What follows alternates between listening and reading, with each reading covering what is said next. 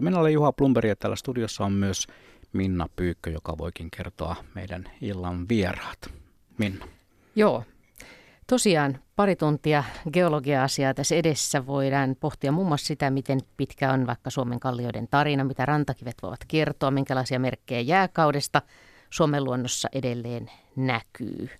Onko Suomessa fossiileja? Muun muassa näitä ja paljon muuta varmaan ehditään seuraavan parin tunnin aikana puhua. Täällä on paikalla asiantuntijoina yliintendentti Arto Luttinen ja ympäristögeologian emeritusprofessori Veli-Pekka Salonen. Mites, jos katsellaan maailmaa nyt geologien silmin, niin olette sitten luonnossa liikkuneet geologeina viime aikoina. Sä oot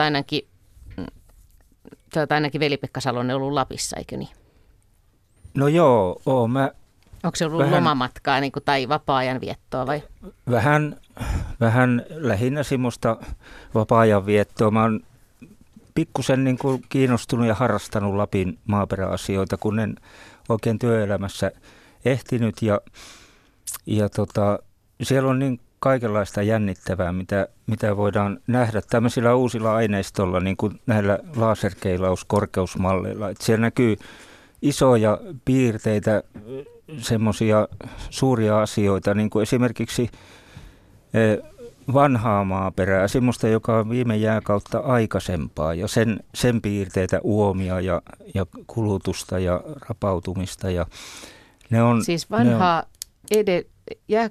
viime jääkautta, josta tavallaan puhutaan, että siitä alkaa niin kuin ajanlasku meille jotenkin uudestaan, niin sanotaan, sitä aikaisempaa. Kyllä, ja sanotaan, että se höyläsi kaiken ihan puhtaaksi, niin. Mutta ei se ihan suinkaan mennyt, ja varsinkaan ei Lapissa niin mennyt, ja se on sillä tavalla jotenkin innostavaa, että vielä löytyy asioita, uusia asioita, ja sitten kun nämä nykytekniikat, nimenomaan nämä käyttöliittymät tämmöisiin suuriin tietoaineistoihin mahdollistaa, että sitä voi ihan talvisaikaan vaikka olohuoneen pöydän ääressä tutkiskella asioita. Ja sitten jos siellä pääsee käymään vielä, niin mikä sen parempaa?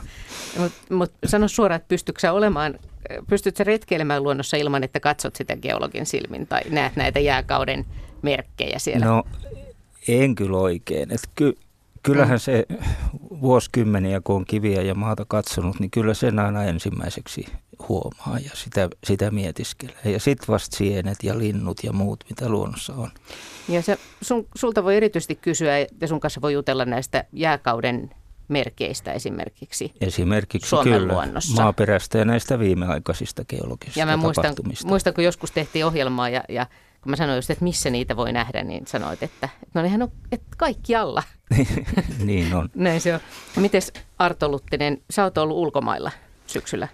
Joo, tutkimuksena välillä pääsee luontoon retkeilemään, keräämään näytteitä. Tästä taas pitää välillä niitä, tai saa välillä tutkia laboratoriossa. Mä olin viime vuonna syksyllä muutaman kuukauden Yhdysvalloissa tämmöisessä oikein upeassa laboratoriossa, missä on huippuvälineet. Ja siellä mittailin Etelä-Afrikan ja Etelämantereen vanhojen vulkaanisten kivien alkuaineiden isotooppikoostumuksia ajalta.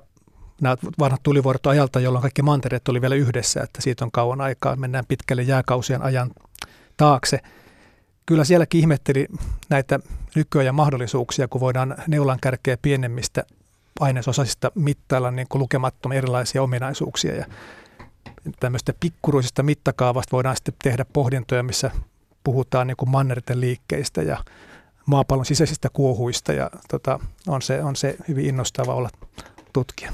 Siis se on maallikolle niin hämmästyttävää, mutta se on sullekin hämmästyttävää edelleen. Joo. Mä olen niin kuin ollut rakastunut geologiaan niin aika monta kymmentä vuotta jo, eikä ole ainakaan vähentynyt se, että pikkuhiljaa niin kuin enemmän ja enemmän vaan ihmettelee, että kuinka ihmeellistä ja kuinka kiinnostavaa tämä on ja kuinka ihmeellinen tämä meidän vaikka Suomenkin tarina sitten on. Ja sulta voi erityisesti, sun kanssa voi jutella tietenkin tulivuorista, mutta tästä, jos maapallo on 4,5 miljardia vuotta vanha, niin suunnilleen siitä historiasta suunnilleen tähän esimerkiksi jääkauteen asti vai? Aika iso sektori. Joo, mutta tavallaan kyllä. Tämä Veli-Pekka ja mun tavallaan kiinnostuksen jakaantuminen on tämmöinen vanha suomalainen perinne, heijastaa meidän maan kamaraa, että meillä on yhtäältä tämä kiinteä peruskallio, joka on hyvin vanha, ja sitten meillä on sen päällä jääkauden muodostamia kerrostumia. Tämä on niin kuin heijastunut tämmöisiin sitten näihin erikoistumissuuntauksiin. Että joo, kyllä tämä Suomen tarina on mulle suhteellisen tuttu kyllä tältä, näyttää siltä muinaisajalta. Eli tästä kaikesta voi tänä iltana kysyä, ja tästä kaikesta päästään varmaan juttelemaan. Toi Suomen tarina kuulosti kyllä mielenkiintoiselta. Se ei ole kuitenkaan ihan se sama tarina, mitä tänä päivänä kerrotaan ihan lähihistoriasta, vaan kuinka pitkälle sä rakentaisit sen Suomen tarinan, jos vaikka siitä nyt päättäisit tehdä kirjan, niin mistä lähtisit 4,5 miljardia vuotta sitten, kun kaikki alkoi täällä, vai? Jos tekisin tämmöisen kirjan, niin varmasti alussa olisi just mentäisi tänne aurinkokunnan syntyyn, maapallon syntyyn, mutta Suomessa on alueita, mitkä on maapallon vanhimpien joukossa, ja mä aloittaisin varmaan Suomen tarinan yhdestä pienestä tsirkkonikiteestä, jossa on mitattu sen keskiosa on 3,7 miljardia vuotta vanha ja yksi tämmöisiä maapallon vanhimpia olemassa olevia ainesosasia, ja ehkä sieltä ensimmäistä pienestä kiteestä mä lähtisin liikkeelle kohti siis nykyaikaa. Paljon se oli se ikä? 3,7 miljardia vuotta. 3,7 miljardia vuotta. Joo, se oli niin hämmästyttäviä heti nämä luvut. Joo, se oli just aika, jolloin tämmöinen hyvin voimakas asteroidipommitus oli päättynyt. Eli sama, mikä on synnyttänyt kuun arpiset kasvot, niin se sama moukaroi maapalloa. Ja se oli juuri oikeastaan hiipunut sit siinä vaiheessa, kun sitten me päästään näihin Suomen ensimmäisiin ainesosasiin kiinni. No, mutta missä, kun sanoit, että osa Suomesta on niin kuin tätä varhaisinta aluetta, niin missä päin Suomea sitä on? Sitä ikään kuin vanhinta. Se on tuo Itä-Suomi, Pohjois-Suomi, oikeastaan Lapin siellä syvin osasta peruskalliota, niin on hyvin vanha, ja Itä-Suomi on hyvin vanha, että siellä mennään tänne yli 2,000 miljoonaa vuoteen, lähes 3,000 ylikin sitten monin paikoin. Että me ollaan ikään kuin täällä jossain ytimessä tai? Kyllä, niin. Tämä Suomihan on Euroopan tämmöinen geologinen kasvukeskus, niin kuin ydin, mistä ympärille on tullut tämmöistä sitten nuorempaa sälää sitten. Joo, tuo pitää muistaa noissa neuvottelupöydissä, että muistakaa, kenen kanssa keskustelette. Meidän maamme on aika vanha.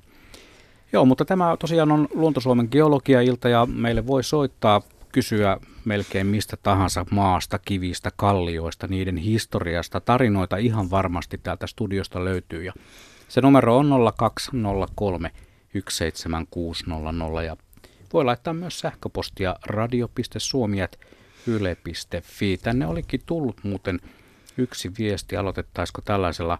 Hannu on laittanut meille viestin, että olen liikkunut paljon Salpausselkien suunnalla ja jääkausi on mieltä kummastuttanut. Mikä voima sai jään liikkumaan niin, että se kalliot musersi ja vei mullat kauas mustan mullan alueelle? Runoilee. No niin. No, se voima on se, että jäätikkö jää. Se ei ole kiinteätä niin kuin semmoinen jääkappale, joka on nyt vaikka tuolla jossakin rannalla tai Krokilasissa, vaan jäätikkö jää, kun se paksunee, niin se muuttuu sitten plastiseksi, eli sellaiseksi muovautuvaksi. Ja jäätikön ei tarvitse olla kuin 100 metriä paksu jään, niin silloin se pohjastansa muuttuu plastiseksi. Ja se tarkoittaa sitä, että sillä on silloin kyky deformoitua, muokkautua ja valua sitten painovoiman suuntaan, niin kuin vesi valuu. Ja kun jäätikkö paksunee kilometrin paksuseksi tai 2 kilometrin paksuseksi, niin se pohjalla oleva jäätikkö muuttuu usein sitten painesulaksi, eli siellä on vapaata vettä, ja sitten siellä on sitä pehmeätä, deformoituvaa, valtavan kovassa paineessa olevaa jäätä, ja se on se voima, joka saa jäätikön sitten paitsi liikkumaan, niin myöskin muokkaamaan alustansa. Eli pelkästään jään paksuus aiheuttaa sen jäätikön, mannerjäätikön iso koko. Ei siihen tarvita mitään muuta.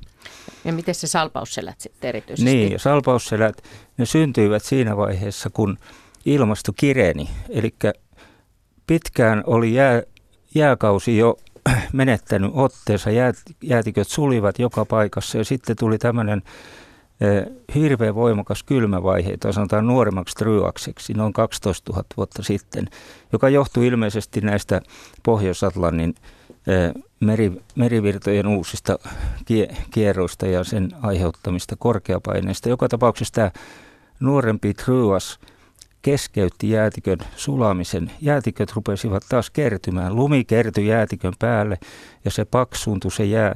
Ja silloin se löysikin sen vanhan voimansa ja lähti taas etenemään. Ja nämä salpausselät liittyy nuorempaan Ryokseen, siihen 12 000 vuotta sitten tapahtuneeseen jäätikön kasvuun ja sitä seuranneeseen voimakkaaseen etenemiseen.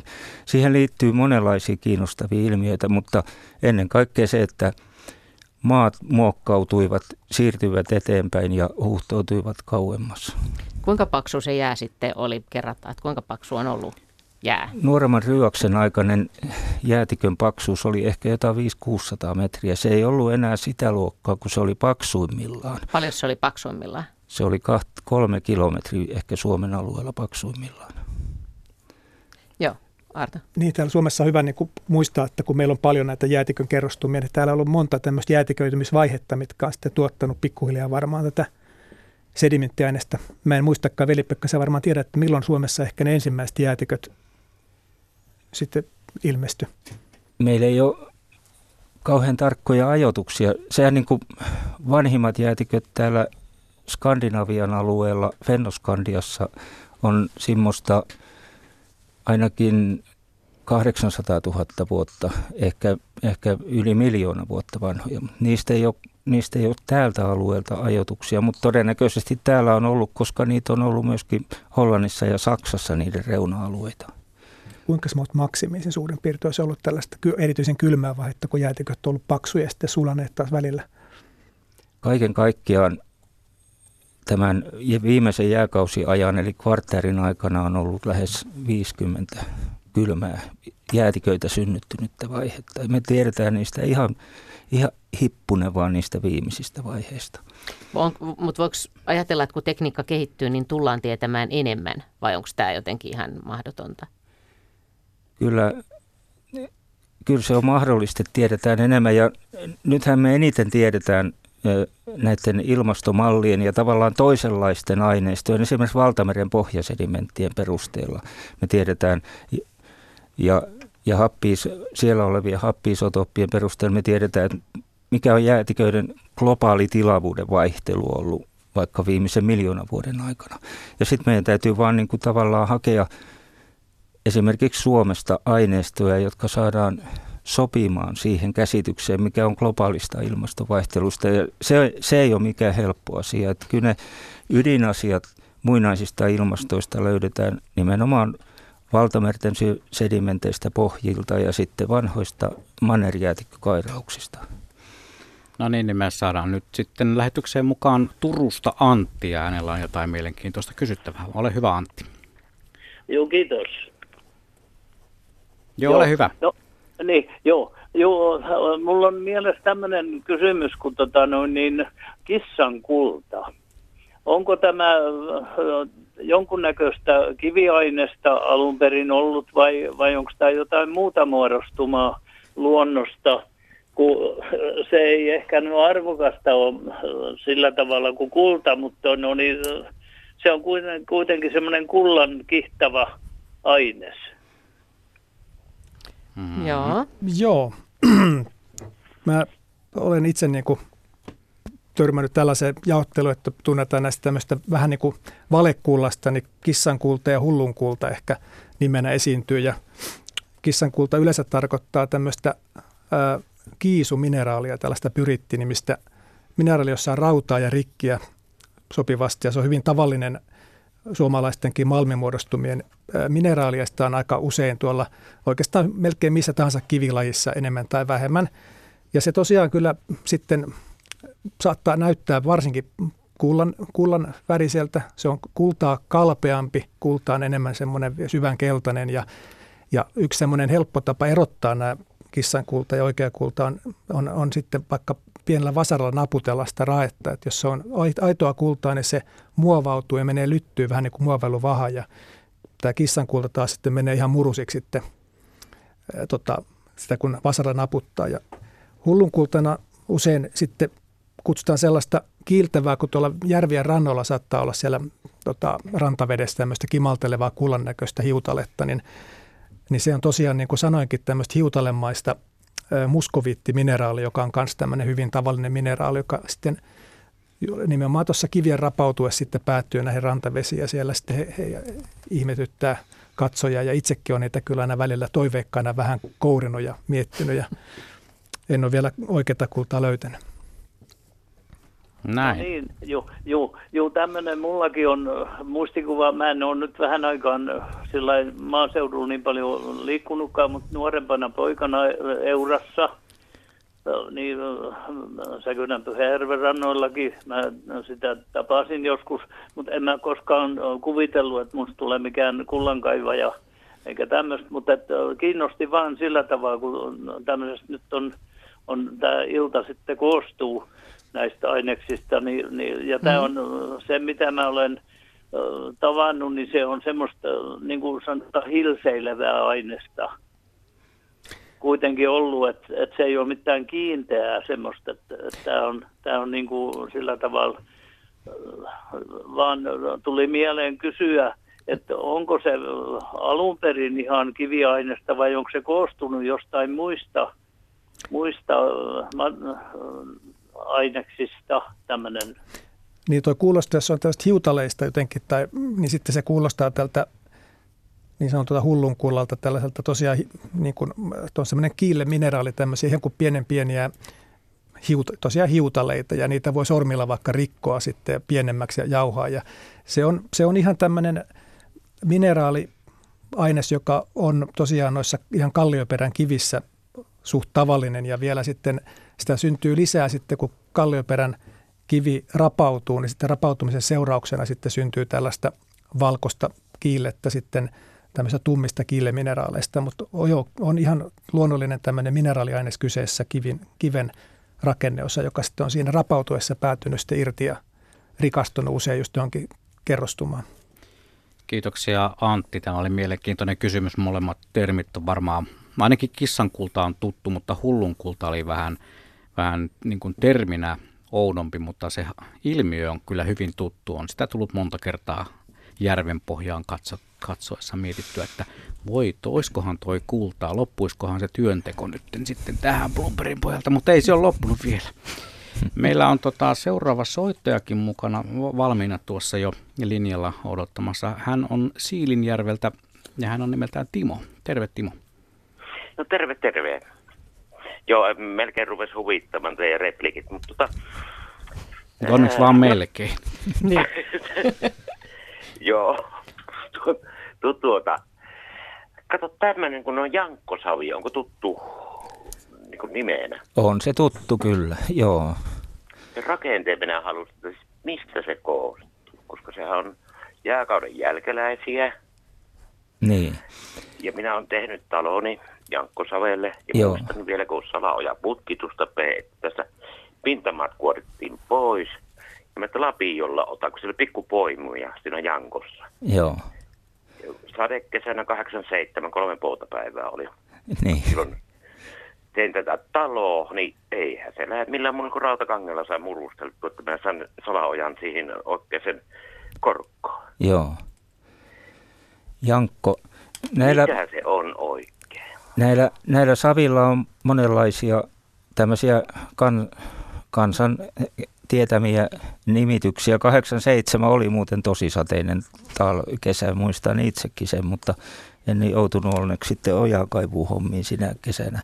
Tämä jankko, mä itse ymmärtäisin sen niin, että se on semmoinen lihava savi, missä ei ole orgaanista aineesta ja missä on myös silttiä jonkun verran joukossa. Eli se on semmoinen harmaa, ilmeetön, hyvin raskas savi, jossa ei ole kerroksia eikä ole orgaanista aineesta ja joka tosiaan kovettuu melkein betoninomaiseksi ja tarttuu lapioon kiinni ja muutenkin. Ja se on sellainen savi, jota on jääjärvien pohjalle kerrostunut jossakin syvemmässä altaassa.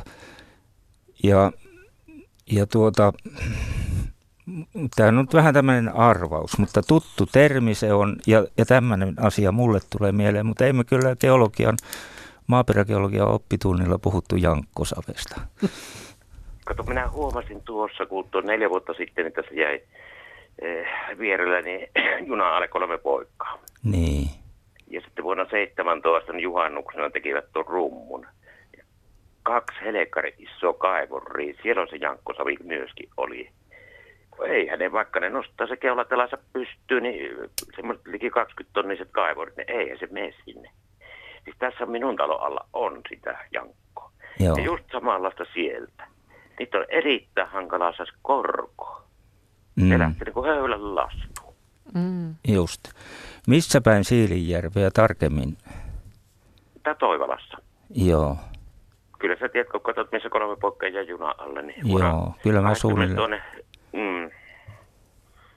Tässä se jankko on, ja tuohon teki päiväkodin ihan lähelle minua, vajaa 100 metriä, niin siellä on sitten veltosavi alla.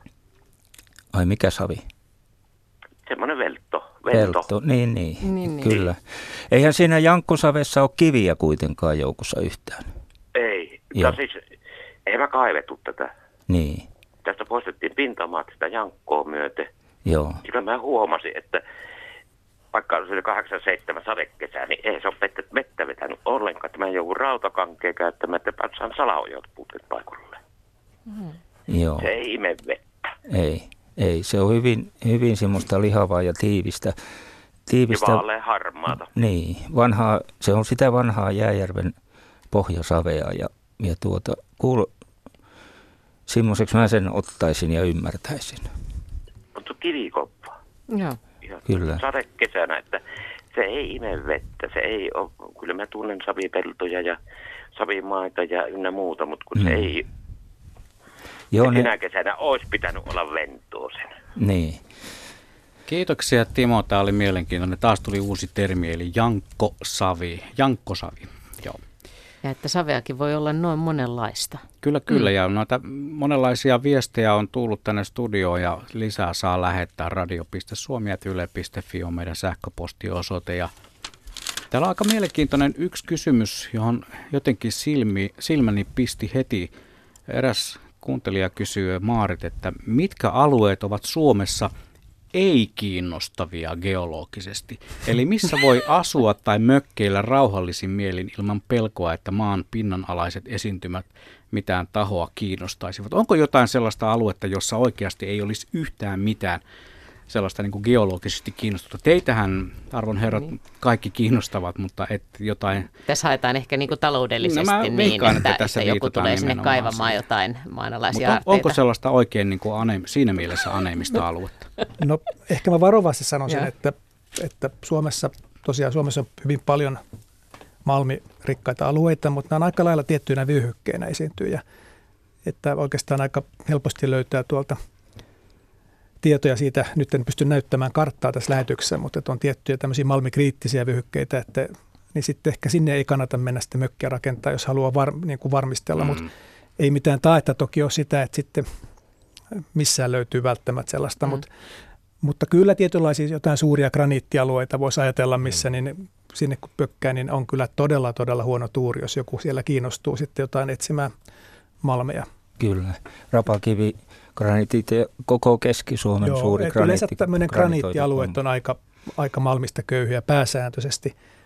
Että ne on usein tämmöisiä liuskemaisia kiviä sitten, missä malmit sitten viihtyy. No niin, siinä tuli hyvä vinkki niille, jotka etsii varmasti ei geologisesti kiinnostavaa paikkaa itselleen. Tämä oli hyvä kysymys tähän lähetykseen. Nimenomaan. Joo. Toinen näkökulma myös aiheeseen. Ja eihän se silti tarkoita sitä, että se maailma olisi tässä mielessä niin kuin epäkiinnostava. Sieltä varmasti löytyy jotakin sellaista, mikä voi herättää kysymyksiä. Erkki on seuraava soittaja. Mehän soittaa Nastolasta. Hei Erkki. No hei. Hei. Minä kysyisin pari kysymystä. Missä ovat Suomen suurimmat siirtolohkareet, eli kulkukyvet, ja kuinka suuria ne voivat olla? Ja sitten toinen kysymys mulla on, että kuinka paljon maa vielä Suomessa kohoaa ja minkälaisia kiintopisteitä sen havaitsemiseen käytetään? Onko siinä tämä kolmiomittausketju, ruumaketju käytössä tai jotain? Nämä kysymykset kiinnostaa. Kiitos. Hyvät kysymykset. Suurimmat siirtolohkareet, niin Ruissalon kukkarokiveä pidetään yleisesti kaikkein suurimpana siirtolohkareina. Niitä on tuossa Rapakivi-alueella joitakin melkein yhtä suuria. En nyt justiinsa tulee mieleen, mutta sanotaan, että tämä kukkarokivi on suurin. Sitten niitä on sellaisia muitakin, ilveskiviä ja joitakin. Ne ovat siis aina tämmöisiä tuhansien kuutiometrien kokoisia lohkareita. Maan kohoamista tapahtuu vielä, ennakoidaan, että sitä tapahtuu 120 metriä tuolla Pohjanmaalla, missä se maan kohoamisen keskus on. Että sitä on aika paljon vielä jäljellä. Sitä on siellä yhteensä tapahtunut suunnilleen 800 metriä, josta se isoin osa tapahtui silloin, kun jäät oli vielä siinä päällä, kun ne oheni. Mutta vielä 120 metriä nousisi ja niitä seurataan näiden tarkkavaitusten perusteella. Ei enää sitä Struven-ketjua käytetä. Keurasian laitoksella on olemassa nykyään varmasti hyvinkin tarkat konstinsa siihen, mutta kyllä sitä jatkuvasti seurataan ja maan kohoaminen on hyvin tärkeä ilmiö seurata, koska Suomessa ollaan nyt tuudittauduttu siihen, että maan kohoaminen kompensoi näiden valtamerien nousu, mutta tällä hetkellähän tapahtuu niin, että jo Helsingistä itään olevalla vyöhykkeellä valtameren nousu ylittää tämän maan kohoamisen aiheuttaman kompensaation, että merenpinnan nousu alkaa jo vaikuttaa sillä osalla Suomenlahden rantoja. Näin, siinä tuli molempiin Erkin heittämiin kysymyksiin nasakat vastaukset. Varmaan Suomen tunnetuin tällainen siirtolohkari on se Kummakivi, joka on tosi nimensä mukainen. Pyöreän kallion päällä tuollainen, mitä se on, 7 metriä leveä, 5 metriä korkea ja 500 tonnia painava kivi. On siinäkin täytynyt olla melkoiset voimat sen liikuttamiseen ja se todennäköisyys, että se on osunut juuri tuolle kohdalle ja pysähtynyt siihen, niin se on myös aika häkellyttävää. Ei sitä varmaan varmaan on moni kokeillut, että liikkuisiko se siitä, mutta se painaa 500 tonnia. No, kerrataan vielä, että miten se siirtolohka, että miten ne on näille paikoille päätyneet? Ne on nimenomaan osoittaa tätä jäätikön valtavan suurta voimaa. Sen liikeenergia on valtavan iso ja sitten kun siellä tapahtuu pohjalla aineksen jäätymistä kiinni, niin se saattaa, ei siinä mitään muuta selitystä ole, mutta kun jäätikkö niitä on kuljettanut ja toisia siirtolohkareita, jos ne sopivasti nousee sinne jäätikön sisälle taikka päälle, niin niitähän on ratsastanut täältä pitkin Baltian maita ja Pohjois-Saksaan saakka, jossa niitä koko näiden siirtolohkareiden tunnistus ja niiden alkuperän selvitys, niin sehän oli koko jääkausiteorian perusta silloin 1800-luvun alkupuolella, kun lähdettiin silloin tehtiin tutkimusta suuressa mittakaavassa, mutta sieltä se lähti tämä jääkausitutkimus siirtolohkareista. Siis mikä oli se ensimmäinen ajatus silloin, että ruvettiin ihmettelemään niitä? Ruvettiin ihmettelemään, että voiko tämä olla vedenpaisumus, niin kuin Raamatussa sanotaan, ja niin kuin oli tämä tieteellinen diluviaaliteoriakin. Niin ensin ajateltiin, että vedenpaisumus on se teoria. Kyllä. Joo.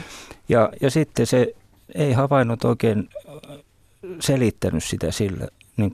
Ei jääkaudella sitä saatu, kun vedenpaisumuksella saatu selitettyä ja sitten niitä tutkittiin, niiden reittejä ja alkuperiä tutkittiin ja sitten vääjäämättä Alpeiltahan se ei Juravuoristosta ensimmäisen kerran keksittiin, että näiden jäätiköiden, jotka on tuolla Alpeilla, on täytynyt olla suurempia jossain vaiheessa ja sitten sitä testattiin, mutta nämä siirtolohkareet oli se keino.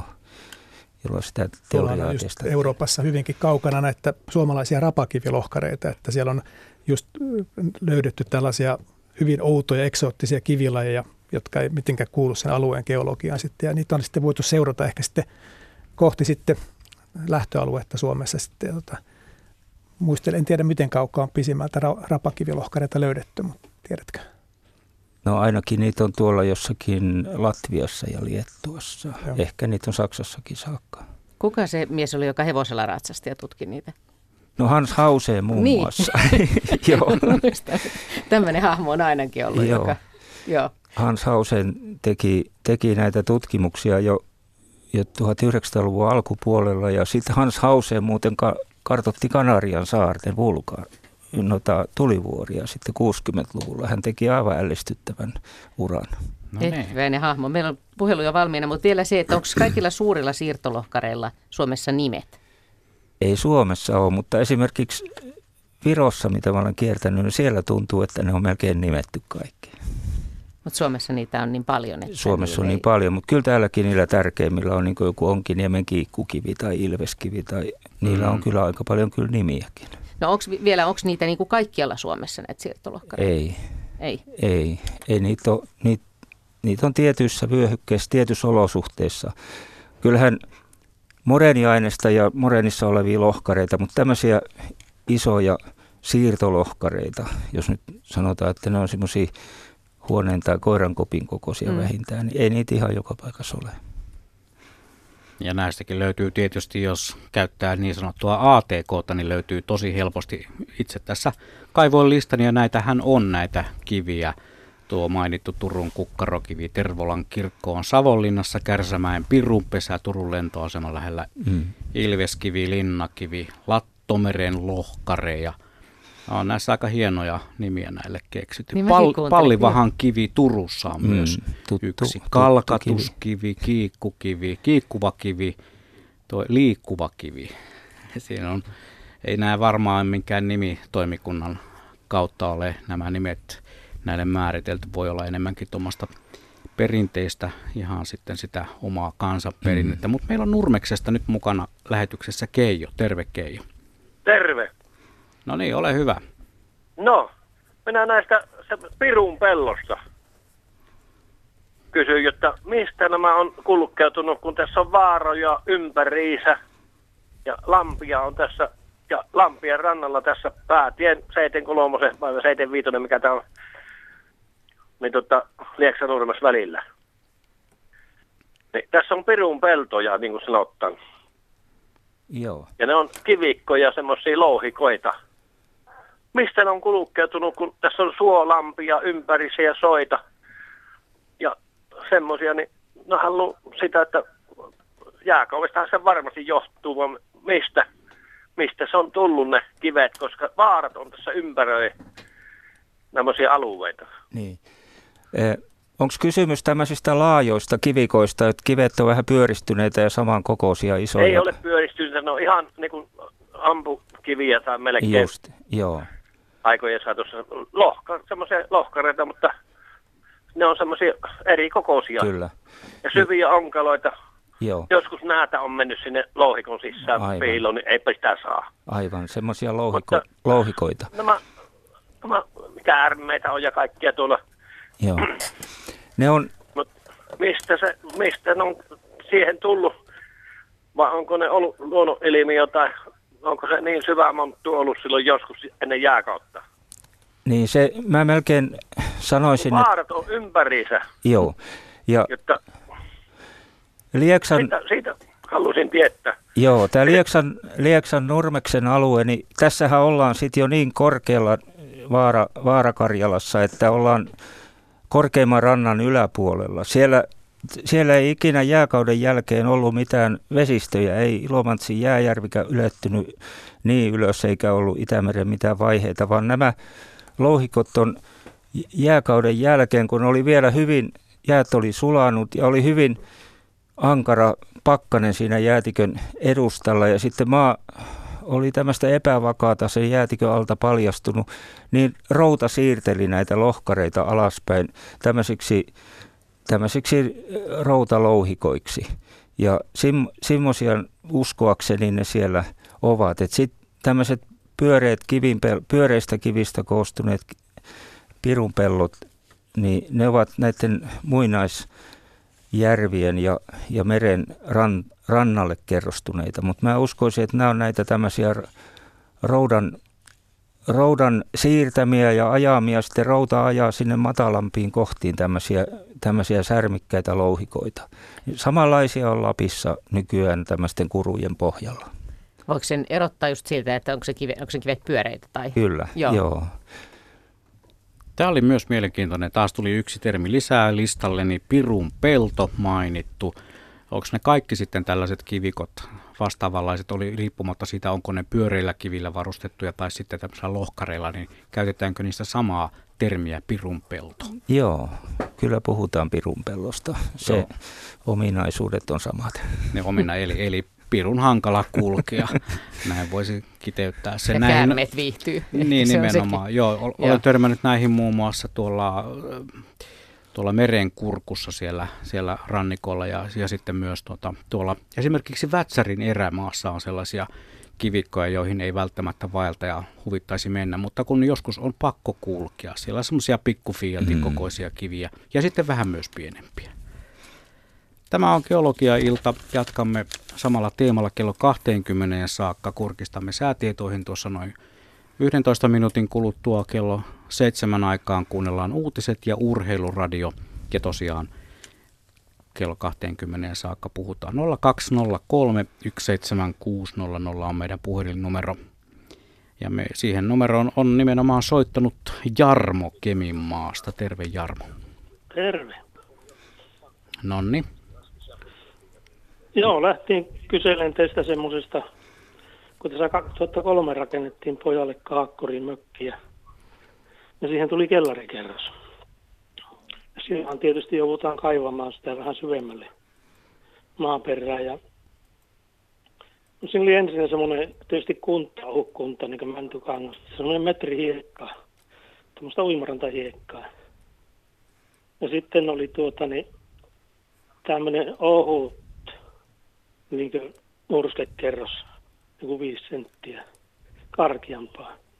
Mutta sitten sen alla oli sitten semmoinen metri, noin metri, että 80 sentistä metri 20 senttiä vaihteli. Savea, joka oli sentin kerros, semmoista harmaata savia. Sitten tuli sentti semmoista punertavaa, tiilenpunaista savia. Ja tämmöistä, näitä sentin vaihteluja oli tosiaan sen metrin verran. Että vähän, että mikä tuommoisen aiheuttaa. Joo, olipa tarkka kuvaus. Joo. Mä tässä kuuntelin kiinnostuneena ja kuulin ensimmäisen kerran, että kutsuttiin hiekkaa uimarantahiekaksi, mikä on ihan hyvä termi. Yhdellä retkellä kerran meidän bussikuski, kun me katsottiin tämmöistä hiekkatörmää, niin sanoi, että tuohan on aivan siunaushiekkaa, joka sekin oli aika hyvä termi. No joo, mutta tämä kerrosjärjestys, jonka sä kuvasit, että siinä on tämmöinen hiekkakerros siinä päällä, sitten on kivimurskan tapaista huuhtoutunutta ehkä tämmöistä ohut kivikkoja, sitten on tätä savea, jossa on sentin lustot ja ne on punertavia, toiset punaharmaata. Se on sitä vanhaa joldiasavea. Ja tämä punainen joldiasavi on nimenomaan siellä perämeren pohjukan savikoissa tyypillistä. Itse asiassa se on ankylysikäistä, mutta sitten puhuttiin vanhasta joldiasavesta, ennen kuin nämä ajat varmentuivat, niin kuin nykyään tiedetään. Ja tämä ankylyssavi sisältää tätä punaista perämeren hiekkakiven materiaalia ja tämmöistä hematiittista materiaalia siinä muassa. Ja se tekee sen semmoisen violetinpunaisen sävyn niihin talvilustoihin, jossa on tätä savesainesta. Ja sitten ne kesälustot ovat harmaampia.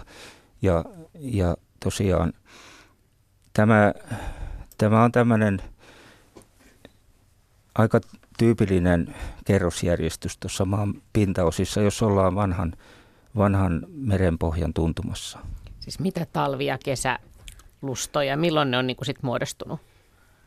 Ne muodostuu niin kuin vuoden mittaan, että kesällä ja keväällä, kun jäätikön sulamisvedet tulee altaaseen, niin ne tuo tämmöistä hiukan karkeampaa hiekkasta ja silttistä materiaalia, missä on kvartsia ja jonka väri on harmaata. Ja sitten ne tuo kaikkea mukana, mutta se laskeutuu alas. Ja sitten myöhemmin talven aikana, kun se vesi rauhoittuu ja virtaus lakkaa, niin se sinne veteen sekoittunut savesaines tulee siihen päälle. Ja se on tämmöistä punertavaa. Se on vähän niin kuin puuvuosi. Se on vuosikerro, tai mitä. Joo. Ja näiden vuosilustojen tai savilustojen avulla tehtiin Suomeen tämä ensimmäinen jääkauden jälkeisen historian aikataulu. Ja se on edelleenkin monin paikoin sellainen oikeastaan ainoa johtolanka, mikä meillä on näiden tapahtumien ajoittamiseen, nämä vanhat lustosavet. Onko ne kauhean kirkkaat ne värit, niin kuin soittaja kuvasi, että ne on niin kuin selvästi sinistä ja punaista? Kyllä ne on aika selkeästi erottuvat, mutta tuolla nimenomaan tuolla Perämeren piirissä on tämä punainen, se on siellä ylhäällä ankylussavea jo, mutta etelämpänä se on joldiasavea ja se on sitten tyypillinen se vanhin savi. Sen alla on sitten moreeni, eli tämmöinen kova kivinen kuntta alla. Ja tämä ankylus ja nämä tarkoittaa niitä vanhoja Itämeren vaiheita. Vanhoja Itämeren vaiheita, kyllä. Niin ja Vuoro on ollut tämmöisenä makeanveden niin kuin järvenä, suurena järvenä ja Vuoro on sitten auennut taas meritie tuonne Atlantille ja se on suolaisempaa vettä. Joo. Mutta onko tosiaan, no joo, ei mennäkään siihen. Mielestäni ruvetaan kyselemään lisää geologiasta. Ja kyllä kysymyksiä saa heittää niin. Myös tästä studiosta. Kyllä, tämä on semmoinen ilta. Joo. Kiitoksia Jarmo, tämä oli tosi mielenkiintoinen myös nämä ikään kuin lustot, vuosilustot, ehkä siinä on saattanut mennä vähän pidempäänkin jossain kerrostumissa kuin vuosi, mutta otetaan hei seuraava soittaja vielä ennen, kohta ollaan merisää hetkessä, mutta otetaanpas Lapualta lähetykseen mukaan Matti. Terve Matti. Terve vaan ja hyvää iltaa kaikille. Iltaa. Sellainen kysymys, kun tässä Lapualla on tuollainen Simpsien vuori, oikein vuori nimeltään, 130 metriä pikkusen yli merenpinnasta ja ympäristöstä tässä on niin kuin 30 pyöriästä, eli 100 metriä, niin miten tänne lakeuksille tällainen vuori on syntynyt tai puronnut silloin jäästä aikanansa, kun kuitenkin kymmeniä ja kymmeniä kilometriä on määrättyihin suuntiin, on ihan tätä lakeutta ja savista, eli täällä on tämä maanpinnan alla jopa kymmeniä metriä tuolla Kurikan suunnallakin, kun rakennetaan, pitää 40 metriä paaluttaa, että saadaan rakennukset pysymään paikallansa, niin miten se on tänne tullut ja jäänyt, ja siellä muuten tuossa, kun oli noita pirunpeltoja, niin täällä on sellainen kuin piispanpenkki, eli kivistä muodostunut, ja ilmeisestikin sitten piispa jossain vaiheessa, kuka on liennykkään, niin käynyt, koska se nimi on sellainen, mutta miten tämä on niin kuin muodostunut tällainen kohouma tähän näin, jossa on hyvä laskettelukeskuskin muuten, nyt luntakin riittää ja rinteet on hyvässä kunnossa. Niin minkä näköinen se piispan penkki siis on? Sellainen tasainen laakea kivistä muodostunut niin kuin penkki tai sellainen tasanne. No niin, taas saatiin uusi. Niin, onko se nimi. Niin kuin piispan takamuksen kokoinen vai joku iso? Vai? on, joo, ja se piispa on ihan sellainen ahteriltansa hirveän suuri ollut, niin on se vähän leveä. Vähän isompi, joo. Niin. Täällä studiojoukkue miettii, että mikä on selitys tälle 130 metriä korkealle vuorelle. Suomessa yleensä kaikki tämmöinen korkeusvaihtelu niin heijastaa pitkälti, pois lukien nyt harjut ja tällaista niin kuin hiekkamuodostumat, niin kallion rakenteet liittyy kiven lujuuteen. Että tuollaisilla geologisesti aktiivisella alueella, vaikkapa nyt Alpeilla, niin siellä sitten tämmöisiä se heijastaa se topografia näiden maankuoren osasteen laattojen törmäyksessä tapahtuvaa tällaista muodonmuutosta ja liikettä, mutta Suomessakin kauan sitten oli hienoja isoja vuoria, mutta ne on kulunut pois ja meillä on enää ne vuoriston sitten osien rippeet, syvät osat jäljellä ja tosiaan niin vuosimiljoonien aikana niin täällä on paikotellen kivet on hiertynyt, tämmöisiä hiertovyhykkeitä, missä on kalliolohkot liikkuneet ja se kivi on murentunut ja heikentynyt tämmöisen liikkumisen takia ja sitten taas toisilla alueilla, niin tämmöiset heikot alueet, rikkoutuneet alueet, ja nämä luonnollisesti sitten vuosien miljoonien kuluessa painuu syvälle ja muodostaa laaksoja ja järviä.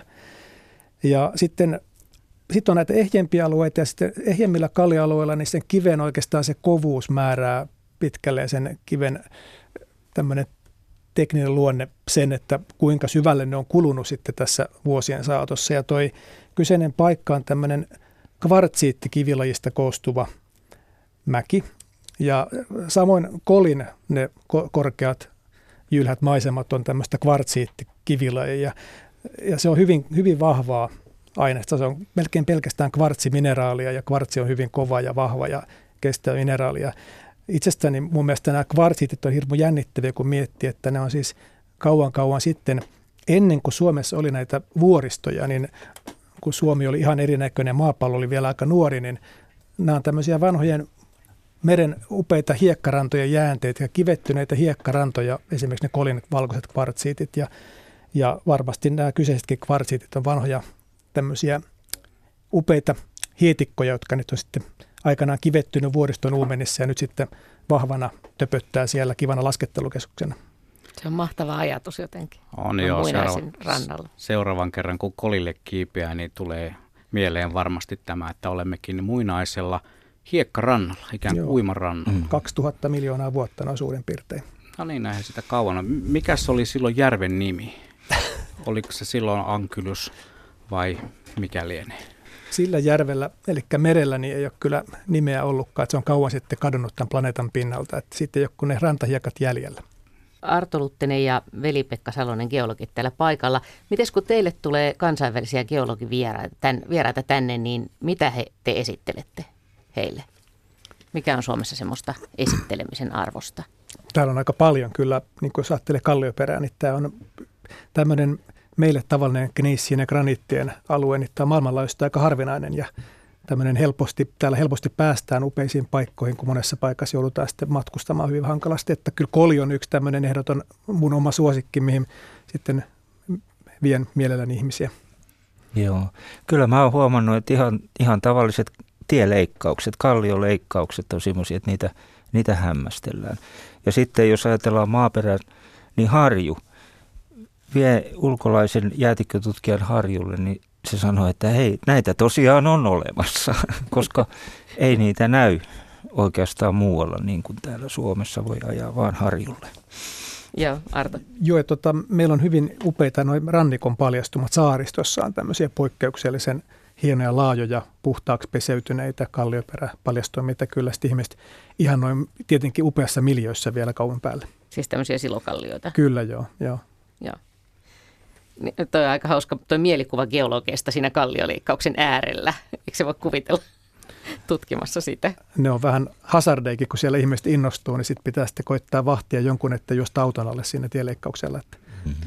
Niin, jos näette kallioleikkauksen kohdalla omituisesti liikuskelevia henkilöitä, ne saattavat olla geologeja, olkaa varovaisia. Usein näissä luonto-ohjelmissa käytetään ikään kuin tunnuksena jotain ääntä, mutta kun kivet eivät kovin paljon noin staattisessa tilassaan ne eivät pidä ääntä. Olisi pitänyt ottaa vaikka kourallinen kiviä, joita olisi voinut tässä pyöritellä ikään kuin äänitehosteeksi, eikä vitsi kivitaskuun ääntäkään soittaa. No ei, no se olisi ollut vähän huono, mutta ehkä joku merenaallot ja jotain semmoista, vai mitä Arto? No niin, tai voisi kopustella fonoliitti-nimistä vulkaanista kiveä, joka saa nimensäkin siitä äänestä, ja rautameteoriitti kilahtaa kanssa oikein kauniisti. No niin, meillä ei ole siis mitään selitystä, miksi meillä ei ole ääniä nyt tässä. Ei, ne on ainoastaan niin kuin meidän oma aikaansaamattomuutemme. Mutta seuraavaan kertaan. Joo, silloin kuullaan kiviäkin. Geologia-iltaa tosiaan vietetään ja 020317600 on ne numerot, joilla voi päästä mukaan lähetykseen. Ja onhan noita yhteydenottoja tullut ja sähköpostia tulee ihan jatkuvalla syötöllä. Tämä aihe tuntuu kiinnostavan todella paljon. Otetaan saman tien, Minna, esittelepä tässä kohtaa vielä. No se on kyllä hyvä, joo, koska aika paljon tarvitaan tässä nyt asiantuntemusta. Paikalla dosentti Arto Luttinen ja ympäristögeologian emeritusprofessori Veli-Pekka Salonen, siis geologia kaksin kappaleen ja maapallon synnystä asti voi kysyä asioita meiltä tai heiltä lähinnä ehkä. Ja ihan pokkana voisin heittää tähän kohtaan syntymäpäiväonnittelut maapallolle. Hyvää syntymäpäivää. Tämä on 4. 4,5 miljardis syntymäpäivä. Kukaan ei pysty todistamaan, etteikö se olisi juuri tapahtunut tänään, 26. päivä helmikuuta, 4,5 miljardia vuotta sitten. Aika yllättävän vetäsit tähän alkuun. Vetäisin, koska se on ihan hyvä mun mielestä. Syntymäpäivää voimme toivottaa maapallolle tässä kohtaa. Sen kun. Koittakaa todistaa vääräksi tämä syntymäpäivätoivotus. Tässä pakko puuttua tässä välissä, että Helsingin yliopiston geologian kerho Vasara viettää jääkausijuhlaa, jääkauden päättymisen 10 000-vuotisjuhlaa. Tasaa vuodet joka vuosi. Ihan mahtavaa. Kun joka vuosi viettää, niin osuu joskus oikeeseen. Niin. Tuossa on sama logiikka vähän. Tuossa on sama logiikka. Voisin joka päivä toivottaa maapallolle hyvää syntymäpäivää. Niin, ja jääkauden päättymispäivää myöskin. Mm. No, asiaan otetaan lähetykseen mukaan Mika. Hän soittaa Espoosta. Terve Mika. Hei. No niin. Mulla oli tämmöinen kysymys tai oikeastaan pohdintakin, että kun aikoinaan Tukholmassa asunut ja sitten satuin menemään Tukholmassa hienoon Naturhistoriska museet, ja siellä on tämmöinen upea geologinen osasto, jossa esiteltiin sitten Pohjolan tulivuorivyöhykkeet. Ja mä en ollut vastaavaan Suomessa koskaan törmännyt, että meillä olisi ollut tämmöinen 3-dimensionaalinen kartta ja sitten vielä esitelty se vyöhykkeet koko Pohjolan Suomenkin osalta. Ja kun itsekin olen lukenut materiaalitiedettä ja tutkimusta tuossa erässä meidän teknisessä korkeakoulussa, niin tämä oli hämmentävää nähdä näin selkeästi esitettynä, että Suomikin on tämmöinen vanha tulivuorien vyö- ja ketjualue. Ja sitten vielä kun Ruotsissa on osattu yhdistää, että miten nämä tulivuorien vyöhykkeet liittyy meidän kaivannaisteollisuuteen ja teolliseen kehitykseen ja muuhun, niin mä sanon, että tämä oli semmoinen, mitä haluaisin, että myös vähän laajemmin Suomessa pitäisi käsitellä ja esitelläkin ja nostaa esille, että sieltähän ne meidän suuret kaivokset osittain sitten myös löytyvätkin. Vai onko näin? Monelle aika vieras asia varmaan Pohjolan tulivuorivyöhykkeet. Mä onnittelen hyvästä tämmöistä näkökulmasta ja on aivan samaa mieltä, että voisi enemmän olla tätä meillä esillä.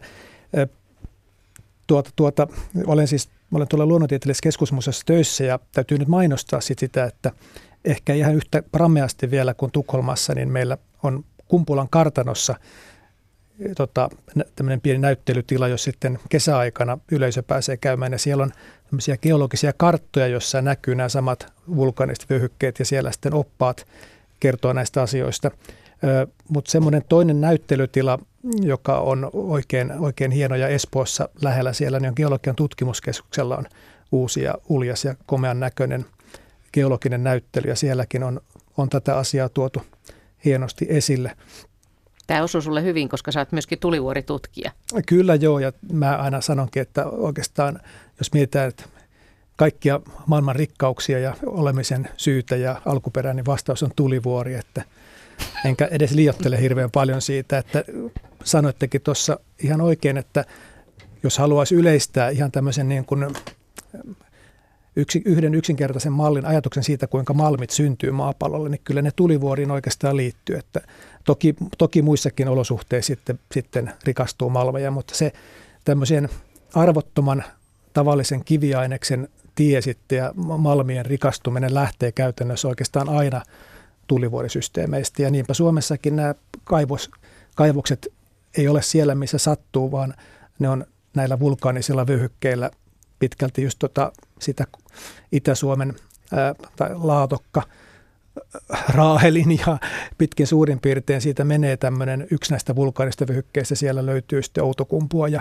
muuta. Ja samoin tuossa sitten Tampereen lähettyviin siitä menee poikittain tämmöinen liuskevyöhyke, jossa myös on sitten muun muassa kultamalmeja, ja tulivuoret on kaiken A ja O. Myös ilma- ja vesikehä ja meidän aines, mistä meidät on tehty, niin on tulivuoresta peräisin, että eläköön tulivuoret. Hämmästyttävää.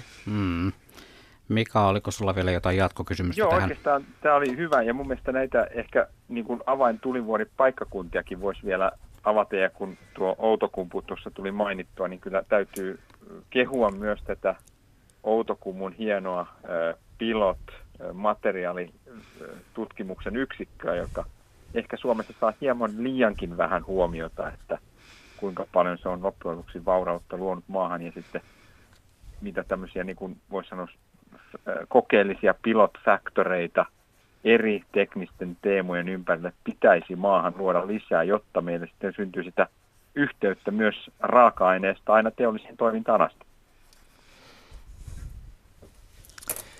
Kyllä, joo. Kyllä. Niin hetkinen, oliko siinä, kysytkö vielä näistä suomalaisista tulivuorista jotenkin tarkemmin, että missä niitä joo, tai... tulivuorit kaupunkeja on, ja paikkoja. Paikkoja, että jos haluaisit jollekin tulivuoripaikkakunnalla käydä, niin mitkä on ne sanotaan top 3 tulivuoripaikkakuntaa, jotka voitaisiin pongata? Toi on aika kiehtova, joo, matkailumainoksena. Että. No mä nyt... Siis tuliperäisiä kiviä on Suomessa oikeastaan ihan kaikkialla sen takia, että tuolla ei voi olla kompastumatta oikeastaan tulivuorikiveen metsässä. Mutta niin, kyllä mä nyt ensimmäisenä sanoisin, tämmöinen kunkku on Viipurin rapakivialue. Eli tuossa etelärannikolla siellä Viipurin suunnalla, Viipurin päin mennessä, niin siinä on tämmöinen hyvin, hyvin laaja, semmoinen 150 kilometriä halka sieltä oleva rapakivialue, rapakivigraniittialue. Ja se on tämmöinen kivettynyt supertulivuoren magmakammio. Eli Yellowstonen supertulivuorta suurempi tulivuori oli täällä kauan sitten Suomessa. Ja sitten aikoinaan sitten se tulivuori jähmettyi ja jäähtyi ja purkaukset lakkasi ja se kaikki se magma kivettyi graniitiksi. Ja se on sen takia tällainen niin kuin hieno paikka, että se on tosiaan tämmöinen hyvin, voisi sanoa, fossiilinen, lähes häiriintymätön muinainen tulivuoren magmakammio. Valtaosa Suomen tulivuorikivistä on sitten vuorionopoimutuksia, kun Suomen kallioperää on rikottu ja väännetty, niin ne on mennyt hyvin sitten kiharalle ja niitä on vaikea hahmottaa, mutta tämä rapakivi piirtyy sieltä silleen hyvin selvästi esille. Se on ehkä tämmöinen musta ykkönen. Sitten mä sanoisin Hyvinkäällä, siellä, mikä se on se ratsastustila? Sanokaas nyt. Kuuluisa ratsuopisto on siellä Hyvinkäällä, mutta siellä on Hyvinkään Kabro. Siellä on myös tämmöinen kivettynyt magmakammio, joka on sitten tätä toista Viipuria vanhemmalta ajalta.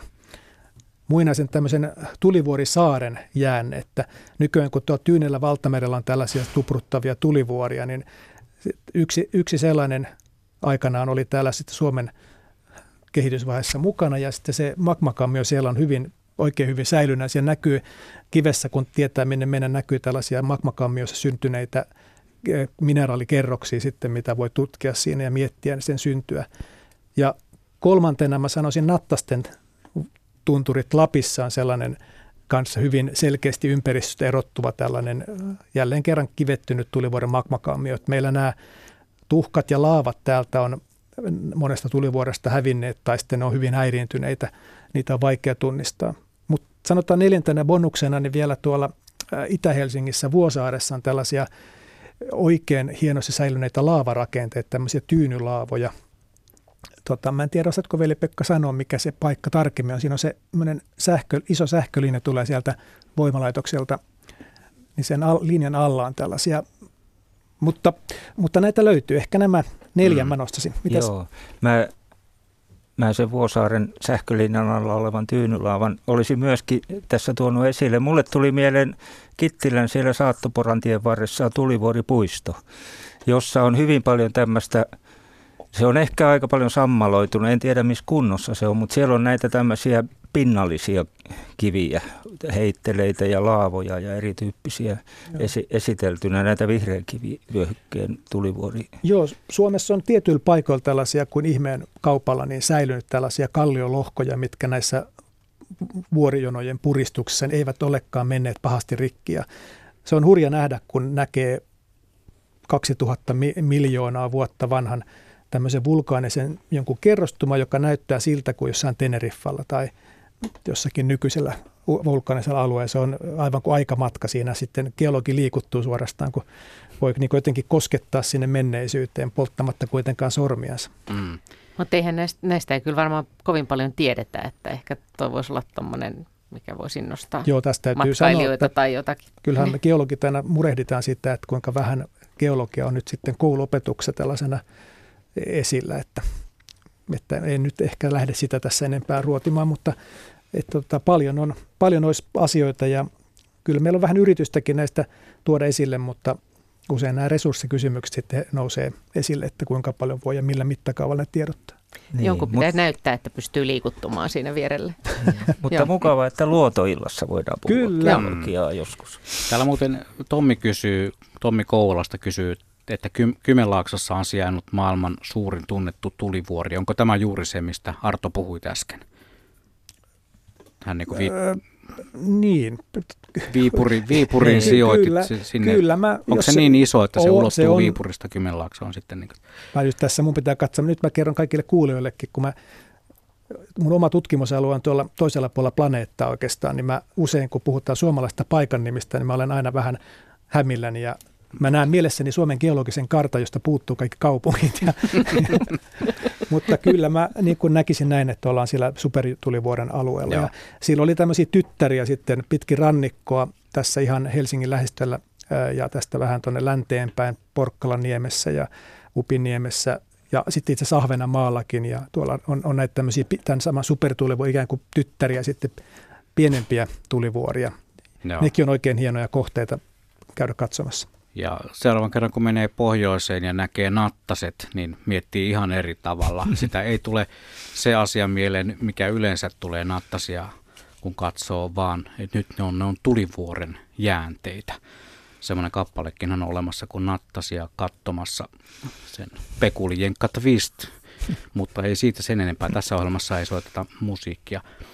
Mutta viestejä on tullut kyllä siis käsittämättömiä määriä ja mielenkiintoisia sellaisia.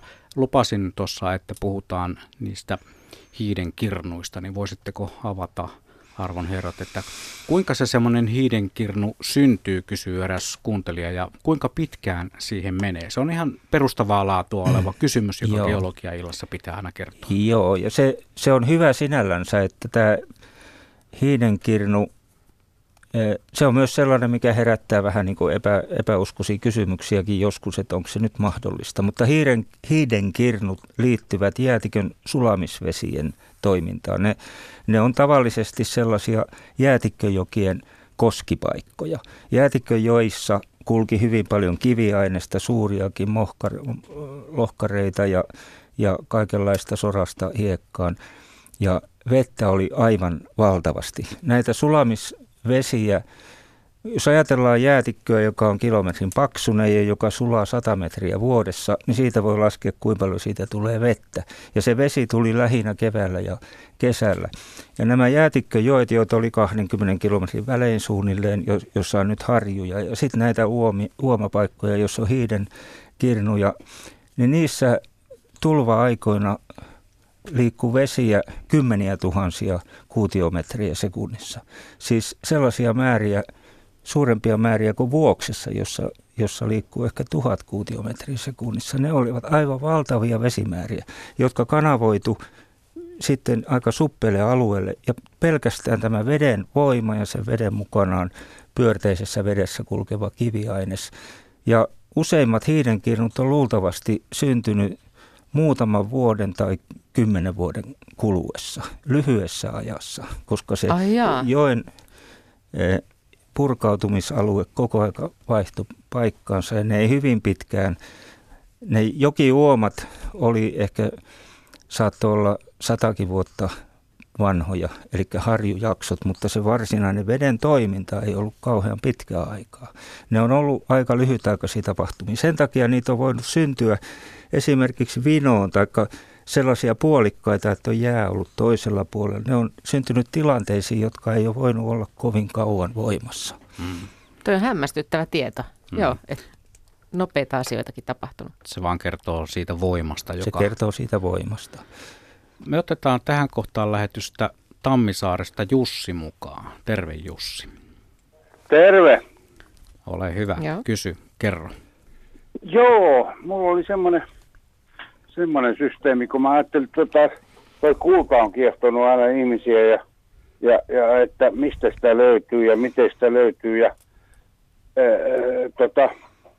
nyt kun siellä on geologi, ammatti-ihminen paikalla, niin mistä sitä kannattaisi etsiä? Jos joku haluaa etsiä, en mä ole itse mikään kullankaivaa, mua vaan alkoi kiinnostaa se, että täytyy olla jotain paikkoja, koska se on aika raskas metalli. Eli se, jos on joku kallion kieleke tai joku tämmöinen, joka on sitten täyttynyt maa-aineksella, niin luulisi, että nämä raskaimmat metallit, joihin kulta kuuluu, niin ne olisi siellä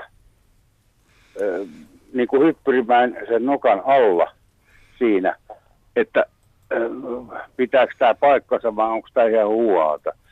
Ja sitten kun meillä on semmoinen olettamus, että ne on jokien varsin, on niin kuin Lemmenjoki ja tämmöiset, että siellä on kultaa, mutta mä oon vähän sitä mieltä, että se on joka paikassa sitä kultaa. Ei se voi olla vaan siellä. Jaa. Joo, en ole nyt toi kultan etsiminen ja kultageologia on ihan oma tämmöinen taiteenlajinsa ja en mitään kovin hyviä vinkkejä välttämättä osaa tässä sanoa. Jos osaisin, niin olisin ehkä muissa hommissa. Mutta no en vaiskaan, mä rakastan tätä työtä. Suomessa kulta, niin se on siellä liikuskellut hyvin pitkän ajan kuluessa. Et meillähän Suomessa ei kauhean paljon tai Lapissa kalliokultaa löydy. Niitä kultasuonia, niitähän on haettu aina, että missä se on se emäkallio, mistä ne isot hiput löydetään. Mutta sitten siellä maa-aineksessa, niin kuin tuossa aikaisemmin puhuttiin, niin täällä on Suomessa ollut useampia jäätikkövaiheita. Ja täällä on ainetta siirretty ja aina kun niitä on vettä liikkunut, aineksia siirretty, niin kullalla on ollut sitten taipumuksena kerääntyä tämmöisiin sitten voimakkaan virtauksen paikkoihin siellä. Ja siellä varmasti siis tosiaan se, miten se nykyään siellä on, niin se on varmasti pitkän historian tulos. Ja kyllä mun näkökulma on, että kyllä sitä aika monen laajoilla alueella löytyy sieltä muuallakin kuin jokien varrella. Että lähinnä sieltä jokien varrella sitä on helpompi löytää varmasti, kun siellä se nykyinen nämä nuorimmat jääkauden jälkeiset joet sitten ovat huuhtuneet, niitä sitten vähän niin kuin rikastaneet. Mutta kun kävin Kultamaalla tuossa taannoin, siellä ihan sysin metsässä liikuttiin ja sieltäkin kultaa niin kuin sitten etsittiin.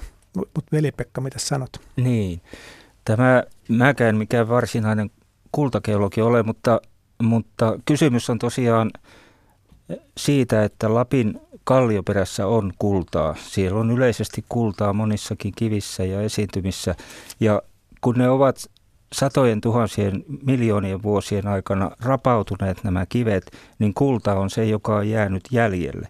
Ja nämä rapautumat on sitten tietyin paikoin säilyneet ja tietyin paikoin myöskin vesi on niitä saattanut sitten luontaisesti rikastaa näissä jokilaaksoissa. Se virtaava vesi ei sinällänsä ole niiden edellytys, mutta ne laaksot ovat tärkeitä ja laaksossa säilyneet syvät rapautumat, joissa on sitten se kulta, kaikki muu on vähitellen rapautunut pois ja huuhtoutunut ja se kulta on jäänyt sinne paikoilleen. Sellaisista paikoista sitä löytyy. Toki Etelä-Suomestakin melkeinpä voi sanoa, että mistä tahansa ottaa moreenia vaikka yhden kuution, niin sieltä saattaa löytää kultahipun. Kyllä kultaa on kaikkialla, mutta ei sitä sillä tavalla ole, että siitä olisi kenellekään mitään iloa juurikaan muualla, muuta kuin niillä Lapin kultamailla, jotka kyllä nyt jo tiedetään. No niin. Siis onko niin, että Etelä-Suomesta on melkein mahdoton löytää kultaa? Kyllä se on, melkein mahdoton. Täältä saattaa löytää hyvällä tuurilla ja kovalla vaivalla jonkun yksittäisen kultahipun. Kyllä jo todisteena. Meillä on tuossa tosiaan aika Etelä-Suomessa on näitä kultakaivoksia sitten, että kyllä täällä kalliossa kultaa, niin sitä näin ollen maankamarassa, maaperässäkin sitten on, mutta tosiaan se ei ole sillä tavalla rikastunut täällä. Täällä ei ole sitä syvää rapautumaa jäljellä. Kyllä, joka on tehnyt tämmöisen esipuhdistuksen sitten luonnon toimesta. Tässä olisi vielä lisäkysymys, että onko kulta vain yhtä ainetta? Vai onko siinä useampia aineita? Joo, kyllä. Kulta on ihan yksi alkuaine, tämmöinen hyvin, hyvin kiehtova alkuaine, jota siitä voisi puhua pitkään. Mä tässä taannoin pidin tämmöistä esitelmääkin ja keräsin aineistoa kullan synnystä tuolla. Kulta on, voi ihan sen verran lyhyesti voi todeta ehkä tässä, että kulta on sen takia niin harvinainen, että tämän meidän maailmankaikkeuden on niin vaikea tehdä kultaa, kun tuolla tähdissä syntyy alkuaineista uusia alkuaineita, niin kulta ei tahdo millään syntyä. Kulta on niin suuri ja tämmöinen raskas alkuaine. Tarvitaan äärettömän suuret tämmöisiä supernova-räjähdysten voimat, jossa sitten muutaman sekunnin ajan vallitsee niin voimakkaat olosuhteet, että pystyy kultaa syntymään. Ja se on se syy, miksi tämä on niin vähän ja miksi sitä arvotetaan. Suurin osa maapallon kullasta on sitten tuolla maapallon rautaytimessä. Niin se on toinen selitys sille, miksi sitä kultaa on aika vähän täällä maanpinnalla. Silloin kun maapallo syntyi, niin sinne syntyi tämmöinen rautainen möllykkä sinne planeetan keskelle, ja se kulta tykkää kuumassa olotilassa raudasta ja menee sen raudan mukana samoihin juhliin sitten sinne maapallon ytimeen. Mutta meillä nyt sitten on onneksi tänne sitten kultaa on tullut vähän myöhemmin maan pinnalle sitten vielä, muuten voisikin olla vaikea löytää mistään sitä, mutta kulta on hyvin jännittävä tosiaan, ja siinä on kyseessä on ihan yksi selkeästi määriteltävä alkuaine. No niin, kullan määrittelykin tuli sitten selväksi tässä kohtaa.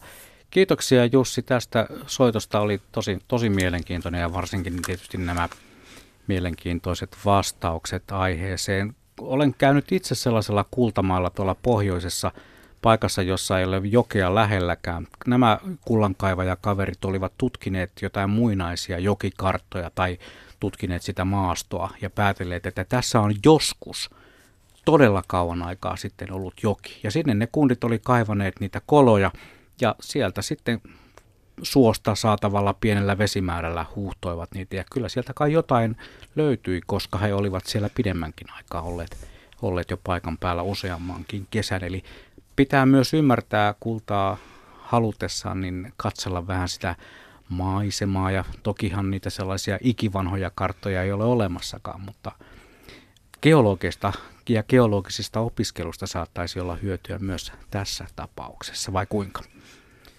Kyllä, ei ainakaan haittaa. Ei, kyllä siellä aika moni geologikin on sitä päätynyt harrastamaan, ja tiedän kullan kaivajia, joilla on geologista taustaa sitten. Mm.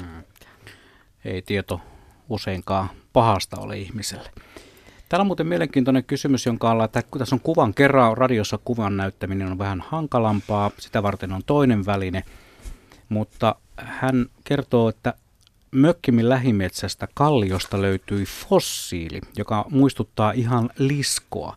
Onko mahdollista, että Vesilahdelta on löytynyt fossiili? Onko tämä suomalaisessa maaperässä, kallioissa, onko se mahdollista? Hyvä kysymys. Onko Suomessa fossiileja? Tavallaan valitettavasti helppo sanoa, että ei. Että peruskalliossa ei Suomessa. Nyt sitten kun tämän sanon, niin sen jälkeen täytyy pyörtää, koska onhan meillä fossiilita, mutta tällaisia mitään niin kuin liskomaisia tai tämmöisiä vähän kehittyneempiä elämänmuotoja ei meidän kallioissa löydy, koska meidän kivet on syntynyt kauan ennen kuin dinosaurusten aikaa vaikkapa. Mutta kyllähän meillä on sitten tämmöisiä erilaisten, niin kuin vaikkapa nyt sitten näitä siinileväkasvustoiden fossiilisia jäänteitä, näitä stromatoliitteja on aika monessakin paikassa löydy tällaisia bakteerikasvusta möykkyjä ja lähinnä niitä vissiin sitten täällä, mutta sitten meillä on toki pieniä, silloin tällä rannikolta löytyy myös sitten ihan oikeita fossiileita. Ja tässä Vesilahden lähellä on Aitolahden tietysti hiilipussit. Niin. Niin, onko siitä kyseessä jopa, että siellä Aitolahdessa on tällaisia salaperäisiä tämmöisessä tummassa liuskeessa löydettyjä niin kuin tosiaan pussin kaltaisia tämmöisiä pyöreitä, soikeita, eri kokoisia fossiilisia jotain rakenteita, ja nämä on ollut tämmöisiä, niitä nimikin on tämmöinen salaperäinen hiilipussi, ja niiden alkuperään pohdittu, onko ne jotain elämänmuotoja. Mun käsityksen mukaan nykyinen ajatus niistä on, että se aines, että siinä on ollut tämmöinen orgaaninen, tämmöinen hiilipitoinen materiaali, ehkä joku kalvo veden pinnalla tai jossakin, ja sitten siitä tämmöistä orgaanista kalvosta on tämmöisiä pussukoita jossakin rinteen jonkun savisen aineksen romahduksesta vyörynyt rinnetalaisessa tämmöinen limakalvon peittämä tämmöinen joku savipallero on sitten niin kuin jäänyt sitten hautautunut ja muuttunut fossiiliksi. Joo, mutta mä voisin kuvitella tämän Vesilahden tapauksen, että semmoinen liskomainen jääne kalliossa, niin se on varmaan joku tällainen sykkyrälle mutkille mennyt kvartsi taikka karsijuoni, jollaisia liuskekivissä usein on ja jotka saattaa näyttää ihan niin kuin eliöjäänteeltä. On. Mutta kivistä löytyy kyllä hirveän yllättävän usein löytyy tällaisia niin kuin ihmeellisiä, niin kuin joko ihmisen tekemän näköisiä tai sitten kenties fossiilin kaltaisia rakenteita, että luonto on niin kekseliästi, se on saanut kiviä monella tavalla käsitellä, sitten kun ne sopivasti halkaistaan, niin tulee esiin outoja rakenteita. Yksi semmoinen, joka voisi näyttää myös fossiililta, on tällainen kallioperän tai kiven rakoihin voi syntyä tämmöisiä mineraalisaostumia, jotka sitten saattaa, kun kivi halkeaa, niin näyttää joltakin tämmöiseltä jopa joltain kasvien osalta tai ehkä jopa eläimeltä. Saarenmaalta olen löytänyt sellaisia pieniä kalkkikiviä, jossa on jotain semmoisia trilobiitin tai vastaavan tapaisia fossiileja. Onko meillä missään mahdollista löytää vastaavaa? Saarenmaalle on aika lyhyt matka kuitenkin tuosta meidän rannikolta. Meillähän on sitten toki muitakin näitä, tiedät, näitä käsivarressa siellä on näitä Norjan vuorion on fossiileita ja sitten, mutta Ahvenanmaalta kyllä, niin itse asiassa siellä ei ole kovinkaan vaikea, jos vähän harjaantuu, niin tunnistaa tämmöisiä siellä jäätikön kerrostumista, tämmöisiä valkoisia vaaleita kalkkikiven kappaleita, mistä se saattaa sitten hyvinkin löytää jonkun fossiilin palan. Niin, ja Lumparnin pohjassa on sitä samaa kiveä kuin Saarenmaalla, että periaatteessa Suomessakin. Lähinnä tuolla rannikkoalueella on näitä löydetty. Mutta meripihkan kaltaisia, sellaisia, mihin olisi vaikka joku kärpänen jäänyt sisään, niin sellaisia meiltä ei. Ne on sitten joku laivan mukana tai joku matkalaukusta tulleet. Epäilemättä. Hei, tämä oli myös mielenkiintoinen. Kiitoksia vaan Anna-Riitta tämän fossiilikeskustelun avaamisesta. Eli ei kannata kuitenkaan lähteä ihan vartavasten etsimään suomalaisesta luonnosta niitä. Jatkamme edelleen 0203. 17600 on numerot, jotka on valinnut myös Nestori. Hän soittaa Kuopiosta. Terve. Terve, terve. Mukava, kun maltoit odottaa vuoroasi. Ole hyvä. On niin kiinnostava laji, että pakko ottaa vaikka huomisaamuun. Vetästäänkö huomisaamuun? Joo. No ihan miten voi haluaa, että minulla on tässä pieni oma naattely ja jos minä voin teille kertoa vähän. Semmoinen homma, minä olin tässä 80-luvulla tuolla sanotaanko Tuurnimen puolella. Ja siellä kun keräilin aikoina marjoja ja sieniä, niin sitten rupesi ihmeellisesti tulemaan tämmöisiä helkkarin hienoja kiviä muun muassa eteen. Ja kun minä nyt on 30 vuotta yli kerään ja tämän talven vasta näitä puhistilla ja peseskillä ja ihmetellyt, että mitään ihmettä. Niin mä ajattelin kysyä teiltä, että ihan ekana mä noihin sorakuoppiin. On 3 kappaletta semmoisia soramonttuja. Yhdessä on semmoista 2-30 senttiä vähintään halakaiselta, niin iso kiveä, jopa isompiakin. Sitten on seuraava monttu vieressä, niin siinä on semmoista sorakiveä, mikä kävisi esimerkiksi paluusoraksi. Ja sitten on 3. montussa on niin en ole hiekkytty, se eikä olisi tosissaan, niin rukosiekaksi, että se on niin ohutta. Niin mitenkä nämä on niin tavallaan puotettu kuin postilaatikosta samaan sarjaan yhteen kuoppaan. Ai, että yhteen kuoppaan tullut niin erilaista vai? Niin. Kaikki on erilaisia kuoppia. Niin. 3 kuoppaa. Niin just joo. No niin. Ne on niin kuin ihan vierekkään. Toinen loppuun, toinen alakkaan. Joo. Siinä tulee justiinsa yhtymäkohta siihen hiidenkirnun hommaan, että näissä sulamisvesissä oli valtavat vesimäärät ja ne myös vaihteli todella paljon vuoden ajoittain.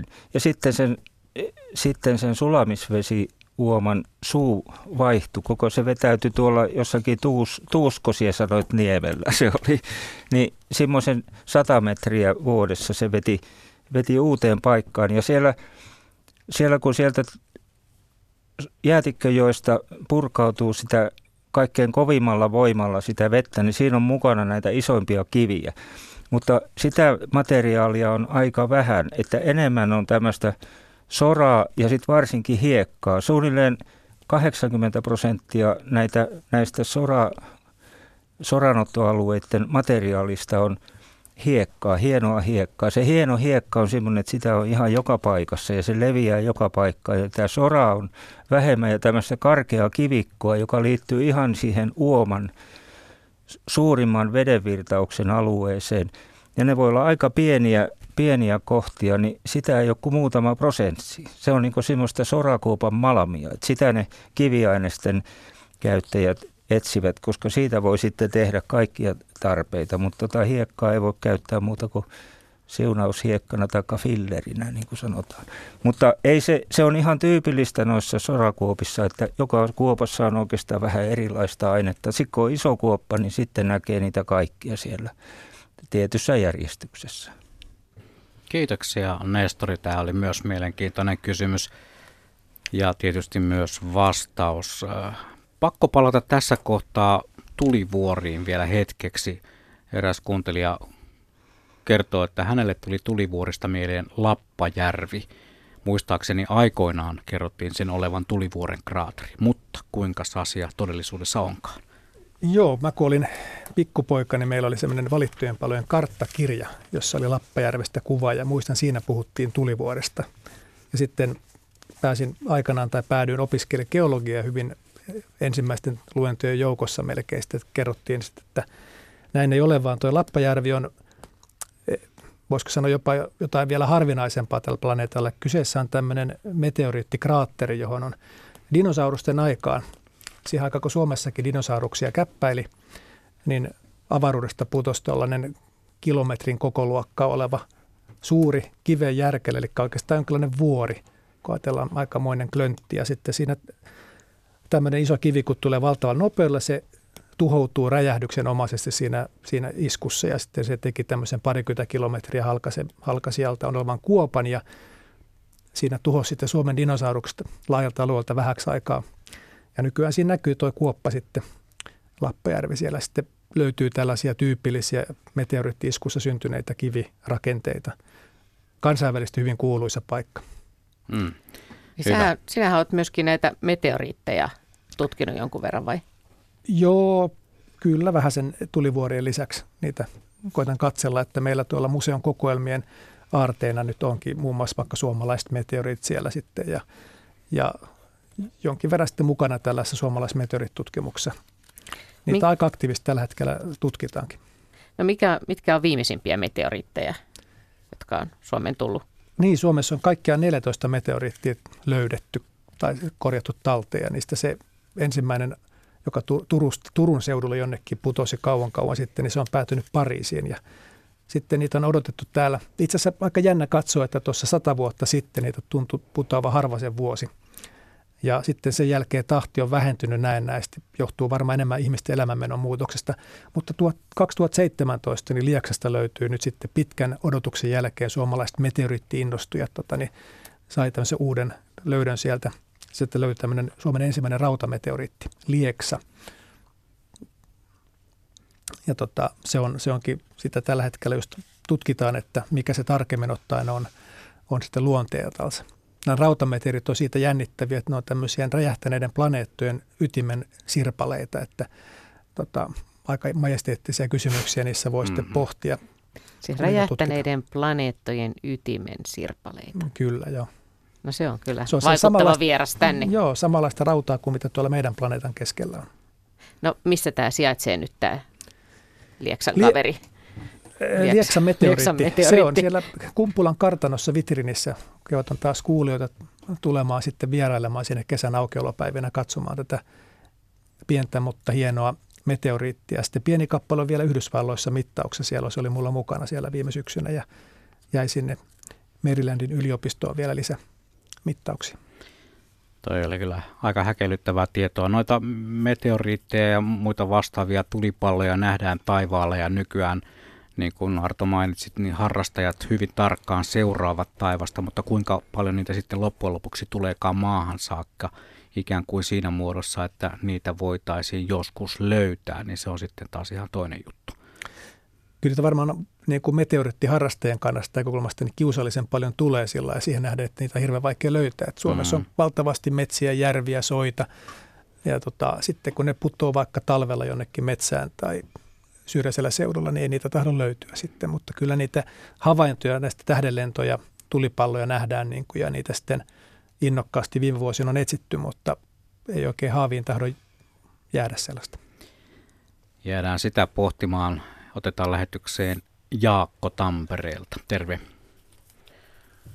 Terve. Tässä on Jaakko Tampereelta ja mun kysymykseni on semmoinen, että kun näitä geologisia ikiä mitataan, niin saattaa olla esimerkiksi satoja miljoonia vuosia tai jossain tapauksessa jopa miljardeja vuosia, niin millä näin pitkiä ikiä pystytään mittaamaan ja kuinka tarkkaan ne mittaukset on? Erittäin hyvä kysymys. Noniin. Joo, tämä geologiassa opittiin tuossa oikeastaan niin kuin 50-luvun puolella. Silloin siihen aikaan ruvettiin ymmärtää, että voidaan käyttää radioaktiivista ilmiötä, voidaan käyttää tämmöisiä ikien mittaamisia. Eli jos sen oikein lyhyesti koittaa pukea pähkinänkuoren tämmöisen näiden juuri vanhoihin ikiin soveltuvan tämmöisen radioaktiivisen hajoamiseen perustuvan ikämääritysmenetelmän, niin pääosa maapallonkin kivistä, niin niiden ikä mitataan tämmöisen tsirkkonimineraalin avulla. Tämä tsirkkoni on semmoinen mineraali, joka esiintyy hyvin, hyvin pienenä rakeina oikeastaan melkein kaikissa kivissä. Ja sinne pääsee sitten kiteytymistilanteessa, kun tämmöinen jossakin vaikka magmakammiossa syntyy sitten kide, niin sitten pääsee uraania sinne kiteen sisälle. Ja uraani on radioaktiivinen alkuaine ja aikojen saatossa uraani muuttuu lyijyksi. Tapahtuu tämmöinen melkein alkemistinen ilmiö. Ja sitten kun sitä nykypäivänä mitataan sen uraanin ja syntyneen lyijyn määrät, ja kun nykyään on pysty määrittämään se muutoksen nopeus hyvin tarkasti, niin sitten siitä tavallaan vähän niin kuin tiimalasissa, niin päästään sitä ylhäällä uraania ja alhaalla lyijy, niin päästään sitten laskemaan tämä tsirkkonikiteen syntymistapahtuma. Ja ne alkaa olla varsin tarkkoja, että päästään kyllä tuollaiseen niin kuin, mitä mä nyt sanoisin, parhaimmillaan jo alle 1% hyvinkin päästään siinä virheessä. Eli jos on 100-vuotias ihminen, niin puolen vuoden tarkkuudella ehkä sitten voisi määrittää sen iän sitten. Että toki sitten kun mennään tänne kaukaiseen, mennään 1,000 miljoonaa vuoteen, sitten ne virheet on siellä kuitenkin, puhutaan miljoonista ja miljoonista vuosista sielläkin sitten virheistä. Että kovin tarkkoinen niin sitten siinä mielessä ei enää sitten ole, kun kauas mennään katsomaan. Kun soittaja kysyi tässä, puhuu 100 miljoonasta ja miljardeistakin, niin jos nyt ottaa keskimäärin Suomessa jonkun kiven käteensä, niin voiko heittää jotenkin, että kuinka vanha se on?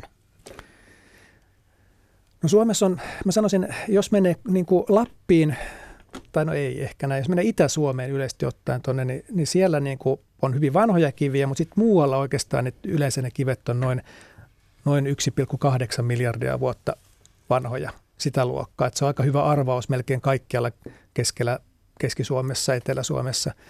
Itä-Suomessa sitten, jos siellä sanoo, että tämä kivi haiskahtaa, että tämän täytyy olla jo yli 2 miljardia vuotta, niin yleensä on oikeassa. Eli voi käyttää sitten, joo, kun liikkuu Itä-Suomessa. Kyllä itä-suomalaista ilahduttaa tämä. Joo. Mutta perustavaa laatua oleva kysymys tuli eräältä kuuntelijalta jo aika tuossa alkuillasta. Olen säästellyt sitä ja se tulee nyt. Miten kivi syntyy?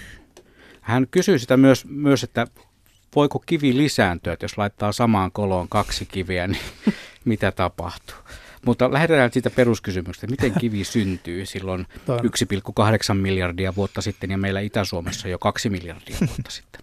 Tämä on hyvin niin kuin, tuo on oikeastaan semmoinen, että koko geologia tieteenä oikeastaan pitkä tutkii tätä, että miten kivi syntyy, mutta yleensä kun opiskellaan geologiaa, niin ajatellaan, että kiviä syntyy 3 tavalla.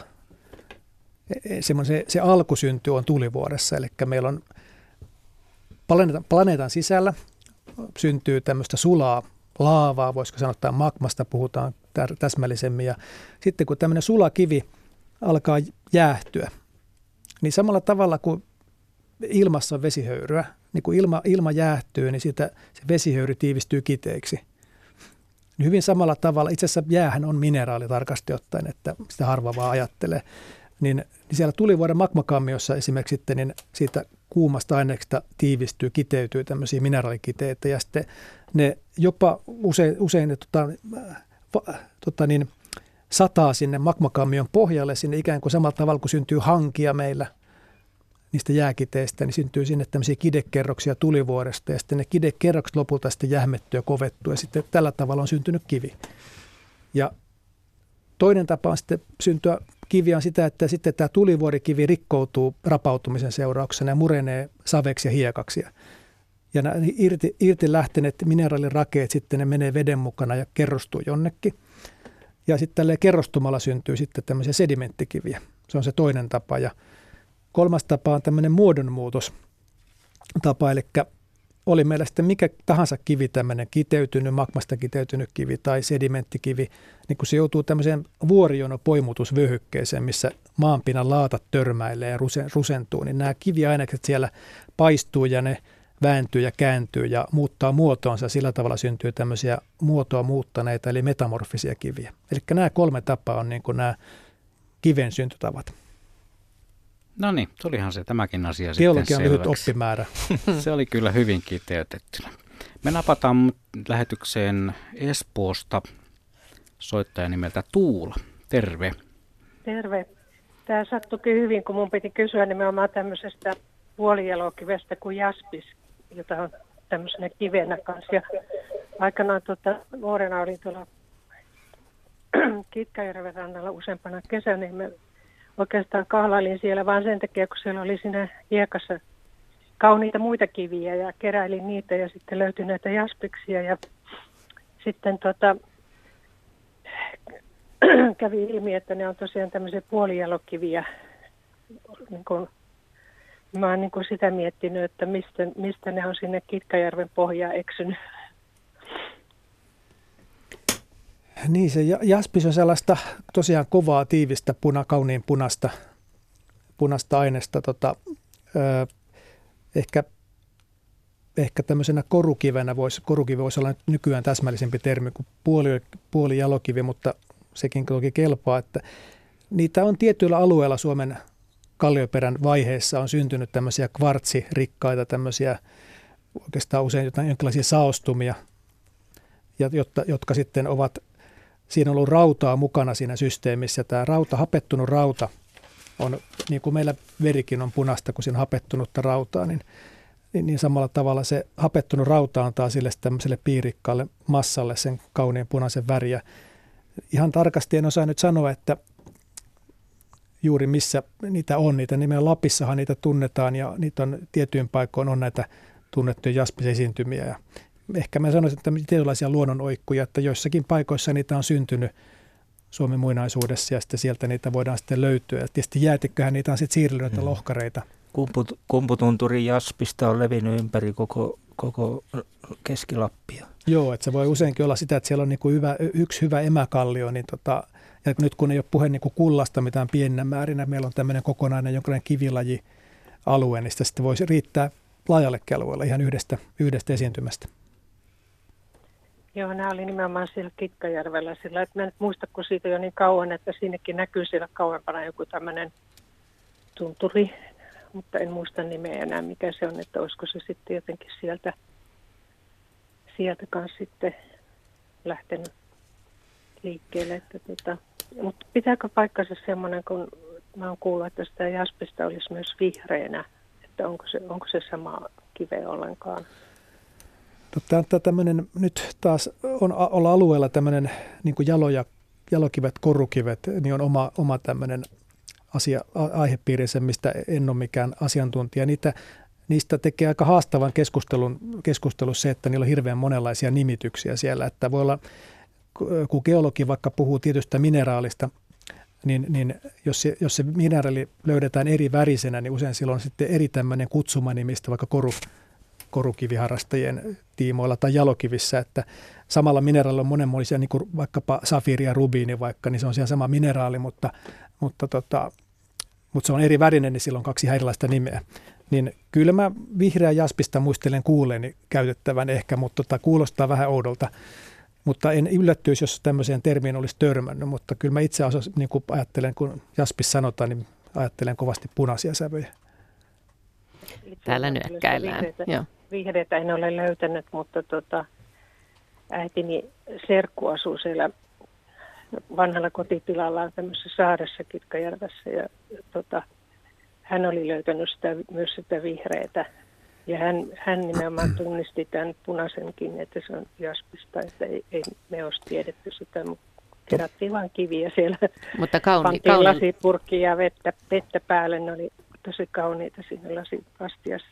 Niin, sitä meinasin sanoa, niin, ja vielä vettä sitten siinä. Niin.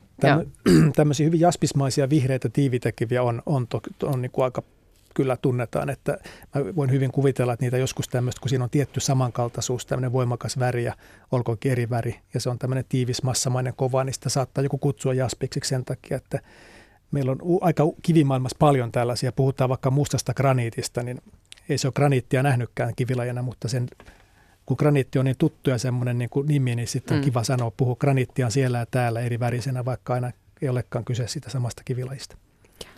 Kiitoksia Tuula soitosta. Tämäkin avasi varmaan monenlaisia mieleyhtymiä, sitten tuo varsinkin tuo musta graniitti. Et meille myydään mustaa graniittia, mutta se ei olekaan graniittia.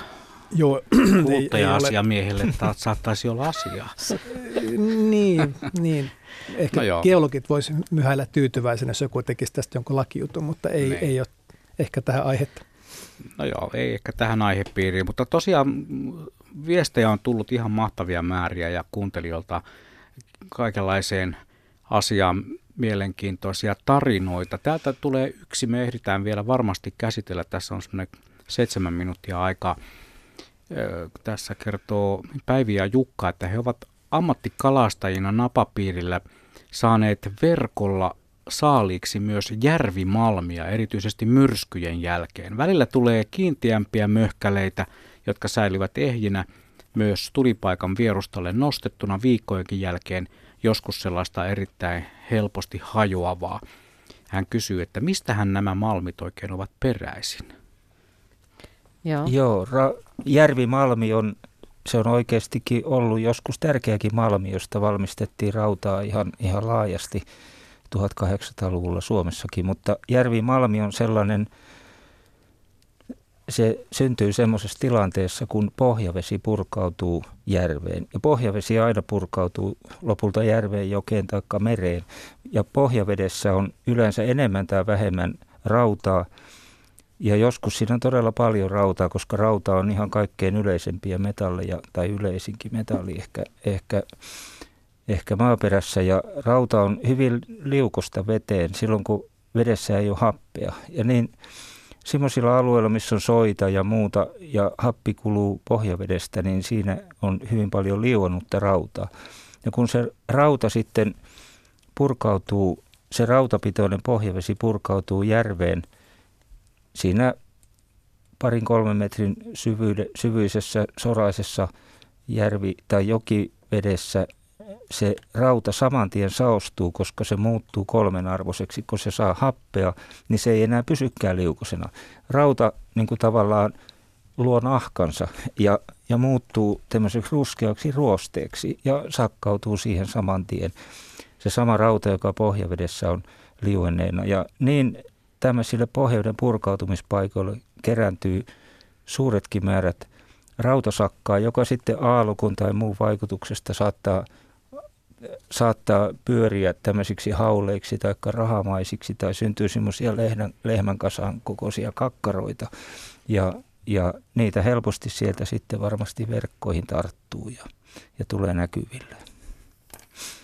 Niitä rautamalmia tosiaan joskus aikana on nähnyt semmoisia vanhoja valokuvia, missä sitä rautaa sieltä järven pohjasta kerätään. Sehän oli joskus aika merkittävässäkin osassa suomalaisen teollisuuden historiassa. Kyllä, silloin autonomian aikaan oli isoja ruukkeja, niin kuin Ilomantsi möhkössä ruukkia. Semmoisilla isoilla lautoilla sitä nostettiin sitten järven pohjasta.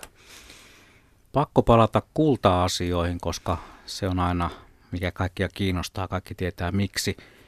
Eräs kuuntelija kysyy, että pystyykö sanomaan kultahipuista, mistä maasta kulta on kotoisin? Onko se Suomesta tai Afrikasta tai USAsta? Onko niissä jotakin eroja vai onko ne kaikki samaa alkuperää? Tuo on hyvä kysymys ja tähän mä en ihan varmasti tiedä vastausta, mutta periaatteessa niin kun nykyvälineillä pystytään mittaamaan hyvin tarkasti näitä aineisten kemiallisia koostumuksia, niin kulta hipussakin sitten kyllä on, ei se aina ole aivan pelkkää kultaa sitten, niin siellä saattaisi löytyä tällaista pientä epäpuhtausaineita, mitkä sitten voisi mahdollistaa sitten jollakin tavalla vertailua sitten eri esiintymien välillä.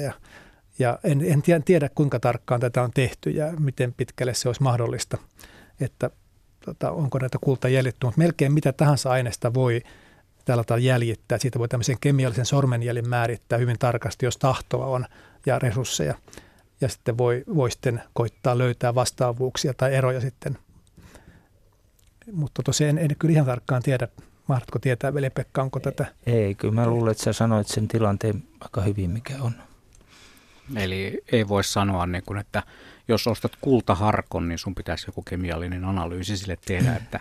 Joo, tässä on tietenkin vielä, että jos on harkko, niin se on sitten jo prosessoitu sitten, ja sitten siinä häviää näitä jälkiä sitten, että ehkä luonnonhipuista voisi päästä. Luonnonhipuista nimenomaan, ja kyllä niitä on aika paljon tutkittu, ja niissä on niin kuin tiettyjä piirteitä, mitkä esimerkiksi heijastaa sitä Lapin ympäristöä. Ja Lapin kullastahan, ja nyt en puhu siis juomasta, vaan Lapin kullasta sanotaan, että se on sitä aitoa, mutta se on tietysti meille suomalaisille hyvin tyypillinen piirre, että se on parasta kultaa, mitä meillä on. Aika jännittäviä kysymyksiä, jännittäviä ajatuksia, mitä on tullut tämän lähetyksen aikana itse asiassa koko 2 tunnin ajan. Me ollaan tosiaan käsitelty kissankultaa, hullunkultaa, jankkosavea, sitten käytiin siirtolohkareiden ihmeellisessä maailmassa ja käveltiin Pirunpellossa ja löytiin ahterimme piispan penkkiinkin. Ja onhan tässä tosi mielenkiintoisia. Ja just kun puhuttiin siitä, että kiinnostaako geologia, niin ainakin tällä otoksella tuntuu, että kyllä kiinnostaa. Mites ilta alkaa olla päätöksessä, Veli-Pekka Salonen ja Arto Luttinen? Tässä on vähän tullutkin jo esiin muutamia esimerkkejä, mutta kertokaa joku hetki, jolloin teistä esimerkiksi Suomen luonnossa on niin kuin sellainen kohta, että ajattelee, että vau, että nyt mä näen sen, mistä mä oon lukenut, tai geologiaan liittyen siis. Sä sanoitkin äsken jotakin. Niin, mulla on aika monia, aika usein kun mä liikun luonnossa sitä. Musta se kyky, mikä on opintojen työn kautta tullut, että tuolla kun liikkuu luonnossa, niin sieltä voi tarinoita lukea. Musta nämä kiviin ja maaperään kirjatut upeat tarinat muinaisista tapahtumista, tämmöistä suurista mannerjäätiköistä ja vuoristoista, tulivuorista ja se, että niitä jälkiä siellä on ja se on jotenkin, se on tarina, joka on totta ja jotenkin geologia usein sitten siinä on vielä sellainen käsin kosketeltavuus, että voi koskettaa käsillä jotain muinaista, niin niitä on niin paljon. Mites Veli-Pekka? Kyllä mulla on usein myöskin semmoisia, esimerkiksi jos löytää tämmöisen tuulitahokkaan, jonka tietää, että se on ollut tässä ehkä 10 000 vuosia muinaisten tuulien pieksemänä, tai sitten jääkiilat, jotka kertoo sellaisista valtavan voimakkaista ikirouta-ajoista. Niin ne on niitä kovia juttuja. Joo. Kiitoksia asiantuntijat. Kiitos Minna. Kello tulee 20, on aika taas kurkistaa uutisten maailmaan ja uutisten jälkeen sitten käynnistyy Metsäradio.